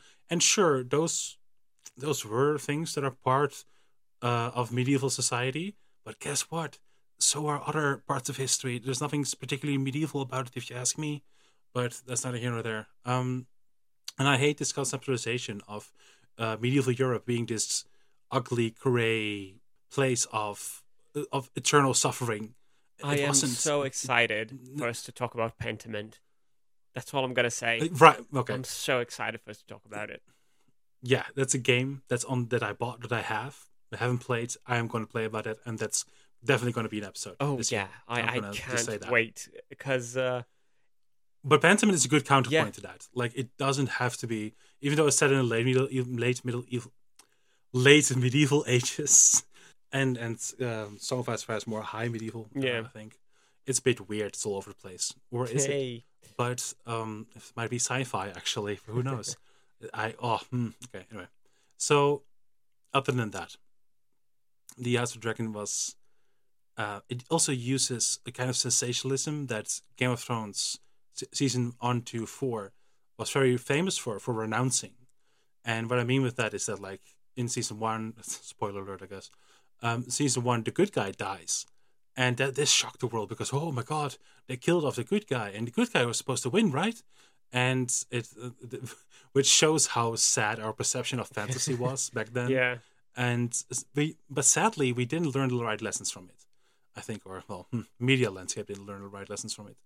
And it, it this game of thrones then descended uh not fast but for four seasons it managed to be a show of substance i think. Then with season five it the rapid decline began because they were running out of Oh, source yeah. material sort of kind of but also they weren't but I just didn't want to adapt the source material that was there. I don't know why but i have my theories but that's not we're not going to get into that. It's uh well it's anyway so and it, it descended into sensationalism and team sports. And what i mean with team sport is that they kind of made people root for certain families which so here's the thing about george r. R. martin. The guy is, is a tremendous hippie. He hates war. He doesn't like war. In all his literature works people who wage war are punished so it's an anti-war story Yeah. i think more about that in maybe another episode this year we will see but um this this idea that like the, there's no righteous war to be had. Once again, we can talk about this in a nuanced way, but that this is an idea that I think is prominently in the mind of George R. R. Martin. We're going to talk about Elden Ring this year as well, so it's like it's also George R. R. Martin work Oh, yeah. technically. So it's, it's it's relevant to talk a little bit about George George R. R. Martin. That's all I'm saying. And this this uh, Hearts of uh, House of the Dragon. Just to move on, House of the Dragon didn't capture that as well, and it didn't. It abandoned this sense of realism, not realistic, but realism, realism-ish uh, sense of that. Oh, well, if a guy with a good heart walks into a viper's den, he's gonna get bitten, uh, figuratively or literally, in, Yeah. in any way. And that's, they they abandoned that because they abandoned that for sensationalism. I think both in the later seasons of Game of Thrones and it continued in House of the Dragon. With House of the Dragon, I mean that as in that there's this scene with a guy that just draws his sword and storms at like twelve other dudes and just kills them. And it's like, well, that's not that's not what the show garnered its original uh, fan base with. Like, why would you turn your back on like? But it, it pays apparently because they won an Emmy, what? and um, yeah, and yeah, I don't know. Um, I'm very afraid because I heard the showrunners talk, and they clearly don't mind depicting. They clearly don't mind using women suffering for sensationalism, and yeah, with the stage that with the state that HBO is in in general, uh, I'm, oh, hmm. I'm I'm curious where this dumpster fire is going. but a lot of people seem to Hmm. like it, so that's because it has dragons in it. Dragons are cool, Sure. right? So that's yeah. A show that didn't have dragons in it uh, is Rings of Power, which once again has a dubious relationship with its own source material. Now I understand this a little bit better because it's set in the Second Age. Nobody nobody cares, I know, but I'm gonna talk about it a little bit. Uh, it's set in Second Age in the Tolkien Legendarium and so forth, and uh, there isn't a lot. Of, there isn't there isn't a lot written about the Second Age, so it's like I get that they had, they had more of an excuse. But then they also deviated about what was written. And I was like, ah, hmm, okay, well, uh, some of the, the, the Peter uh, Jackson movies uh, deviated from what was written. So it doesn't have to be a bad thing as a, as a counterexample to deviation from source material that fucking works in order to streamline it a little bit because Tolkien does drag on. And I uh, drag on. Ha, dragon. anyway, so other. Christ. So other than that, it even deviated quite intensely from what was written about the Second Age, and only to to engage in this mystery box storytelling, which apparently the showrunners from Rings of Power are good friends with J.J. Abrams. I was like, oh, how how unsurprising. Other than that, it is just like I, I'm never going to be a fan of that kind of storytelling. It works for a side plot, like you know something that happens on the side, something that's not the main, the, uh, the main element of the story going forward. Yes. And it didn't pay off because once again the the, the story box, uh, like the mystery box story, story mystery box, whatever, was quite obvious. Well, never mind. Once again, I don't want to. i don't have anything cohesive to say about it, but I just wanted to like complain a little bit about the odd state about both animated and live action fantasy shows. I once again I don't know how to feel about it. I'm not a fan of anything, but and I'm quite worried about all the elements perpetrated in these shows as well. so I don't know. I want to like them. I want to like not find them shit, but oh, hmm, great acting though in uh in House of the Dragon. Like the, the these actors really know how That's to act good. it's just too bad that their sen- the sentence that they're saying make no plot reason whatsoever. Like the, don't resonate with the plot that's going on in any way, shape, or form. And I don't know. It's One cohesive thing, like the rules that are established in the uh, once again talking about House of the Dragon, the rules that are established within that universe uh, used to matter quite a bit, and it makes it exciting because if certain characters disobey those rules, then they have to do it in a certain way to uh, make Yeah. sense and uh, for it to make sense within the rules that they establish themselves. And that just that's just not the case. So uh, yeah, that's just the, to sum summarize my main critique of of that series is that that is what really bothers me. Great acting though, I will say that. Uh, it looks gorgeous. Um, Rings of Power looks gorgeous as well, sort of, kind of, except for the costumes. It looks great. hmm That's that's enough by twenty two. I think. Is there anything else you want? No, to... I think I'm good. Oh, we had a meme.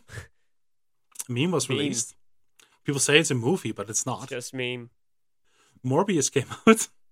Um, Morbius is. I didn't watch it, and I, Oh yeah, I don't intend to. But I, I, I just want to just as an honorable mention. I love that people bullied Morbius back into theaters, and then nobody went to watch it again. Which is that's the true victory. is oh, that's that was one of the high points of this year, media landscape wise. I think just bullying a multi-billion-dollar studio into re-releasing a movie based on the memes, and then nobody went. Because why did they didn't have it? Why didn't they have anybody in their team saying like, "Hey, this is not how that works. People are just being idiots online. This is this is not something you can necessarily capitalize on, not in the way that you perceive the capitalization to uh, continue or uh, take uh, take form." And uh, and, voila, it it's it didn't uh, it didn't pay off. It- It's just there are there so little young people there, or I don't know. I, I don't want to think about it. But that was that was just just honorable mention. I love that that we that the internet collectively bullied a, a, a movie to return to theaters and then flopped twice. Oh yeah, the only movie that ever flopped twice tremendously. I, I, history. history. It made history, but not good history. Bad one, but history nevertheless. Such is history, good Yeah. and really bad. Quite so. So um, I would like to move on to twenty three. yes, um, and just briefly. For your own sake as well. it's fine. We can take our time. No, no. Uh, I, I, I mean generally because uh, we've been here a while. So yeah, Yeah. twenty three. Anything? I mean, wanna- I think you phrased it best. It's the year of twos. That there's a lot of Yes. sequels coming out, and uh, I'm excited for most of them. Frankly, like I, not ashamed to say it. Uh, I I am looking forward to them. Um, Hollow Knight Silksong. Uh, first one's great. Looking forward to the second one. Hollow Knight two. Sorry. Hollow Knight two. Sing song. Yeah. Yes. Yes. Um, Spider Man Two. Uh, Spider Man two. Yeah, because Miles Morales was uh, only 1.5. Um, Hades 2, Two. uh, Dune 2, Two. and uh, you, you mentioned others, but I think you, feel free to mention them. These are, these are the ones I'm looking most forward to. Um, uh, really excited for Silksong and uh, uh, Hades 2. Dune is going to be interesting, and uh, Spider Man I hope is going to be co- good, but we'll see. Uh, there's going to be a remake of Stalker 2, and there's finally The Wolf Among Us 2. That's Who, going to be who would have known? So those are the two. Apparently, I have to see it to believe it. Um, I feel so so about The Wolf Among Yeah. Us, but I thought it was a cute game. It, and it's an, it's I don't know. It's an all right. I like the Oh, setting yeah, a lot. It's an all right uh, Telltale game, but you know, Telltale games they're starting to get a bit stale, um, mechanically at least. But story wise, it's good. I, I I watched a play a whole playthrough of it. It was interesting. inter- It was interesting and entertaining. yeah, Spider Man 2. Once again, uh, the PlayStation doesn't have a lot of games. So even though I think Spider Man, uh, especially the first one, mechanically wasn't very interesting, it was an okay game. Like, once again, they. So they got really lucky in nailing the the the webbing mechanic, like the traversal mechanic in the game was just, mwah, chef's kiss. Other than that, yeah, I will, I will I will see where it goes. I like Spider Man as a character. I'm I'm thanks to the MCU, I'm quite burned out on any Marvel character. But Spider Man, I'll, I'll I'll like him. Working class hero. Yes. Uh, sometimes, sometimes class trader. I don't know. We'll see. um, yeah, it's hmm. so yeah. Spider Man Two. We'll see about that. Yeah, I once again based on the games that I have to that I can play on the PlayStation. I I, I do, do welcome a new addition to it because I'm I'm steadily running out of games on that platform. And yeah, so Hades 2. Um, fuck, of course, of course, Hades, Hades 2. Where, where where to begin with Hades 2? Brag, my friend. Brag. It's I don't know about that, but I was interesting in the choice. Uh, they they continue with the same structural setting, I guess you want to call it, with a taking a very vague character, which is the same thing you can say for God of War, um, because Kratos uh, is a very is a character I believe in um, Greek mythology, but a very Yeah. minor one that isn't that doesn't do a lot. And uh, Hades, once again, uh, Zagreus is a very obscure character, and but they've done it. They found an even more obscure character than Zagreus. Uh, but Applaud. applaud, applaud. Um, and but but but despite having a very obscure character, it, the character which is Melinoe, I believe, might be wrong about that, but I believe it's Melinoe, um, uh, who is a daughter of Persephone and uh, Zeus. Zeus uh, dresses up as Hades and uh, and uh, and gets Persephone with child. I'm sorry once again. Uh, content warning: Greek myth. Yeah. It's, yeah. I'm sorry. I should. No, have it's done it earlier.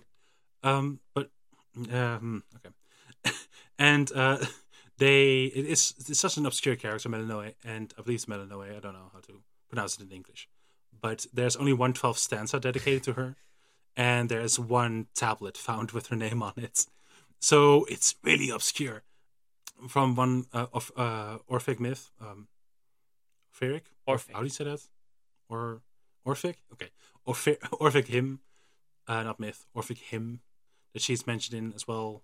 I believe the uh, if you have seen the trailer for Hades two, that is, I believe Melinoe is training with uh, Hakate, Mhm. which is Hecate, Hecate Hakate, however you want to pronounce it, doesn't matter. Which is an interesting teacher choice as well.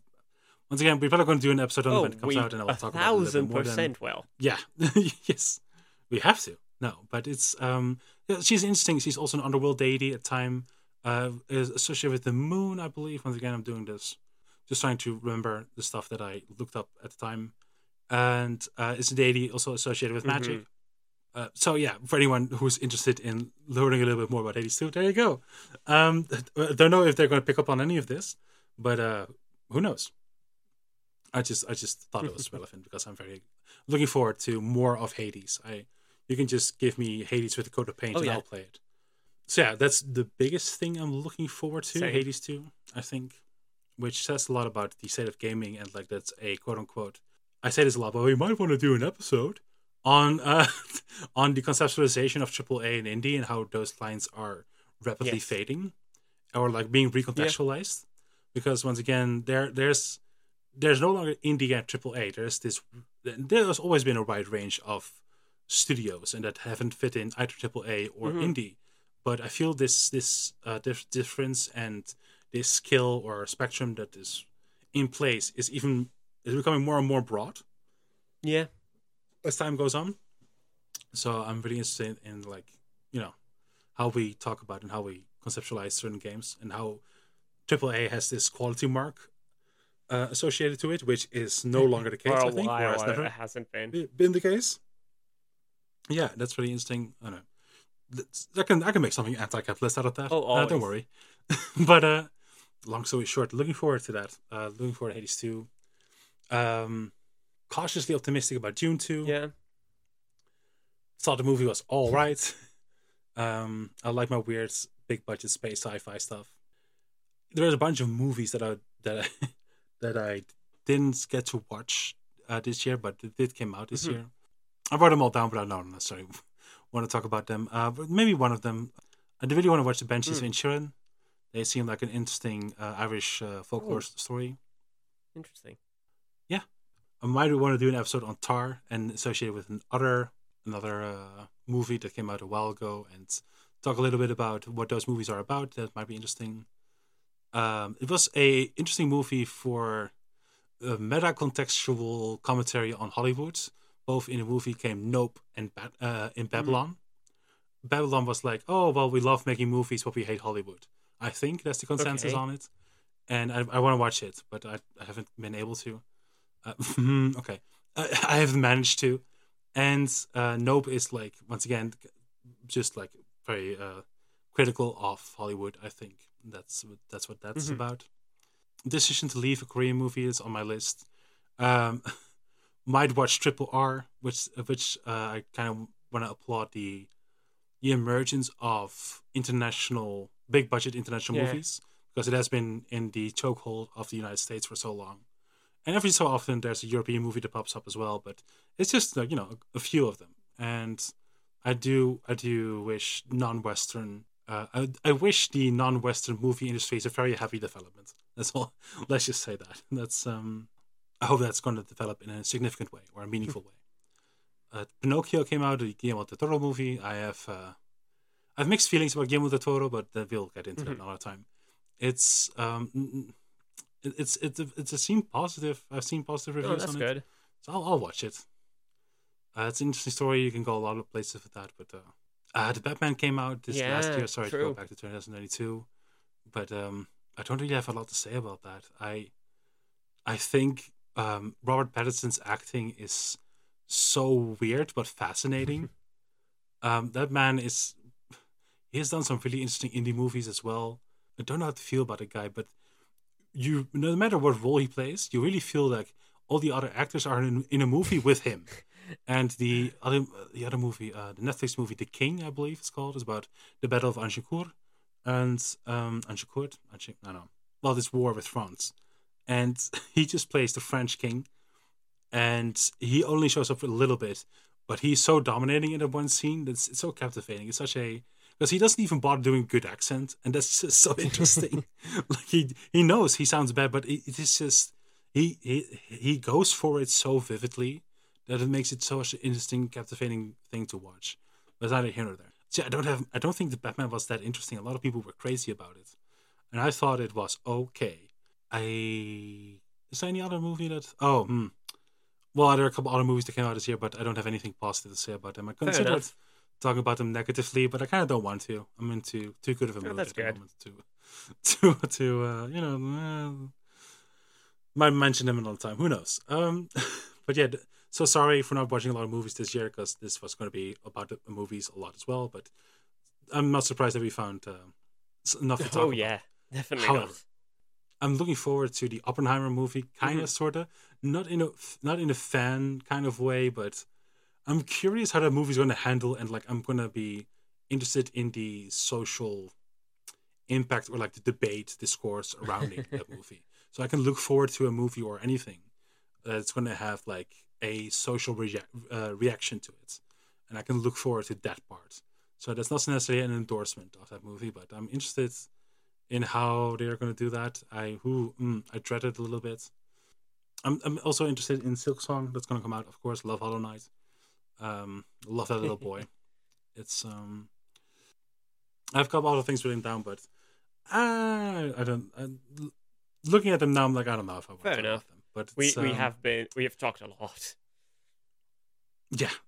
Uh, Atomic Heart is a game that's going to come out soon Yeah. in February. It- It looks interesting. Uh, once again, My We'll see how that impressions goes. on that Um, on the screenshots are a mixture of Far Cry and Bioshock, which might work. Yeah. Might. Yeah. It's um, we remain hopeful. Yeah, I once again I haven't uh looked a lot at that game, so but it's one of the bigger uh games that's gonna come out soon. Um what's gonna also gonna come out Mm. soon is the uh, the Last of Us TV show on HBO. I like Pedro Pascal. I do too. Um, I think he's, I think he's very one of the most charismatic actors we Mm-hmm. have right now. Yeah, don't really have anything else to say about it. Uh, people, oh, okay, well, we will once, sometime we will talk about Last of Us, I think, or maybe we'll combine it with another game and like talk about Yeah. both. But um, a lot of people talk about it's it's it's it's God's gift to men or something, and I'm like, nah, I don't know. Yeah, l- then just let's just not talk about it. But that's the thing that's coming out, and once again, that ties into the multimedia uh, landscape, the um, multi-pronged approach to Yeah. franchise that I find interesting, and that's going to be like the first video game series live action. I oh think. wow, I think. Huh. I think. maybe. I'm I, not I, sure. I'm not sure. Well, the first big budget one, at least. Sure. That's like has so much momentum going for it. And yeah, I'll, I'll once again, I'm curious for that series just because the social impact mm-hmm. and like how will this how will this affect what kind of effect will this have on the media Fair. landscape? Because once again, I think that it might because if it does well, it might boost the development of God of War series Mhm. as well. I believe Gears of War is also going to get a live action something. Oof. I I haven't played Gears of War, and I don't want to. Uh, it's um, it seems fun with the co-op experience, but I'm, eh, Yeah. I'm good. Yeah. It's yeah, I kind of missed that train. I think. But other than that, yeah, I don't know. It's gonna be an interesting year from for that from that Mhm. perspective. I think. Yeah, I, I was going to talk a little bit about Kaleidoscope as well, and like this idea of uh, for those, it's a Netflix series, and it has gives you a randomized order of watching apparently, and I, I don't know how to feel about that. I haven't watched it, and but Frank has. It's a gimmick. Sometimes it works better, sometimes it doesn't. Overall, it's an average heist show. So that's like that's the thing that I. Uh, we talked a little bit about this already, but it's the um, it's this interesting emergence of streaming as a mode of consuming content, and um, it just feels that it has just made uh, except for making making things more readily available, sort of, kind of, but also not with some heavy asterisks. Definitely. Um, yes, because it's not true availability now, is it? But other than that, it's it could have been more interesting Oh yeah. in the sense that it could have used its online platform and its in its space in which it presents this content um, in a more way more interesting way, I think. And sadly, uh, sp- God, this has been a terrible year for Netflix. in- I think they are doing better now, but they lost a lot of subscribers, Yeah. I believe. And on top of that, I hmm, they made a lot of interesting choices. Recently, they, they now have a mobile game store as well on their site on their platform. It's like I hate that actually. Thank you. I I oh well we might mhm, never mind. I I Another really time. about Another I'm so time. sorry, but yeah, but it, it had the chance to do some something interesting. A couple of years ago, it had like Bandersnatch, yeah. this uh, Black Mirror type uh, interactive live action story thing, which Um, sounds Telltale game. but uh, but yeah, well, mm, sort of. But also, it's like it could have been interesting. Let me just say that. Oh, sure. But it was like the most generic, boring thing. And then everything else they have. Uh, once again, this kaleidoscope thing, it feels gimmicky, like you said. it's just a gimmick. Instead of yeah, well, instead of recontextualizing certain things or like trying to innovate or reinvent the wheel, or like at least you know doing something new with it. So and that's that's a really broad way of saying it and that's purposeful. And because once again you can explore the same thing in a different way in so many Yeah. different ways. And they ah, i just feel like this is not it. But yeah anyway so i'm kind of disappointed in like uh, how little online streaming platforms have going for them i guess that's the closing thought Yeah. on that and when they when they did have potential I was skeptical of them as always because once again, um, mm, capitalist helpful and so forth and so on. But it's uh, yeah, I don't know. There was an opportunity for a certain amount of creativity, hmm and I don't think it was utilized in any interesting way beyond the gimmicky aspect of it that you pointed out. So, yep, gonna. I think that is most of it. Um, I don't know if you have any Yeah, closing I- thoughts. I think I've said mostly of what I wanted. Uh, it's uh, yeah. Looking back, looking forward, there's there's a lot coming. Um, both of our shows and in terms of media that's upcoming, and even you know, because uh, at the very least I am and Leon is mostly. I, I think so. Uh, just don't want to make assumptions. Uh, restless. uh, there's you know older games, new games, uh, upcoming stuff. Um, there's gonna be a lot of that, and more than just games. Um, but yeah, there's there's a lot of plannings in the works, and lots of good stuff. So Yes. hopefully we'll make an interesting show for everyone, or interesting shows for everyone. Yes, um, I do want to say a couple interesting games that came out this year that I didn't manage to play, but I'm definitely going to going to or attempt to this Hmm. year. Is um, Oh yeah, uh, Norco, and Citizen Sleeper, right, right. and of course Pentiment. Yes, of please, course, please. of course. Probably also going to try and finish Spiritfarer this Mm. week, uh, this this year. Just wanted to give a quick shout out to those games because they seem very Mhm. interesting, and they have had staggering. Uh, none of them to play, but they had staggeringly good Yeah. Signalis is another really interesting video game We're using PS1 as Ah, true, graphics. true. Which more about that maybe I might write about that the use of this purposeful, uh, outdated, reinvented, outdated graphic Yeah. set, so to speak. That's fascinating to me, and uh, I don't know. Once again, might write a little bit about that. No promises, but it's it's on a very long list of things that I want to get to eventually. So uh, yeah, I just want to give a quick shout out to those games because they sound, they seem and sound really cool. Uh, let's have a we. Oh, oh Christ! Yeah, okay. Uh, let's end the episode. it's Christ. Okay, yeah. Thank you for listening. Thank you. everyone. sorry, I just looked at the time. I'm so sorry. Uh, yeah. Uh, we'll see you guys soon and take take, care. See you soon.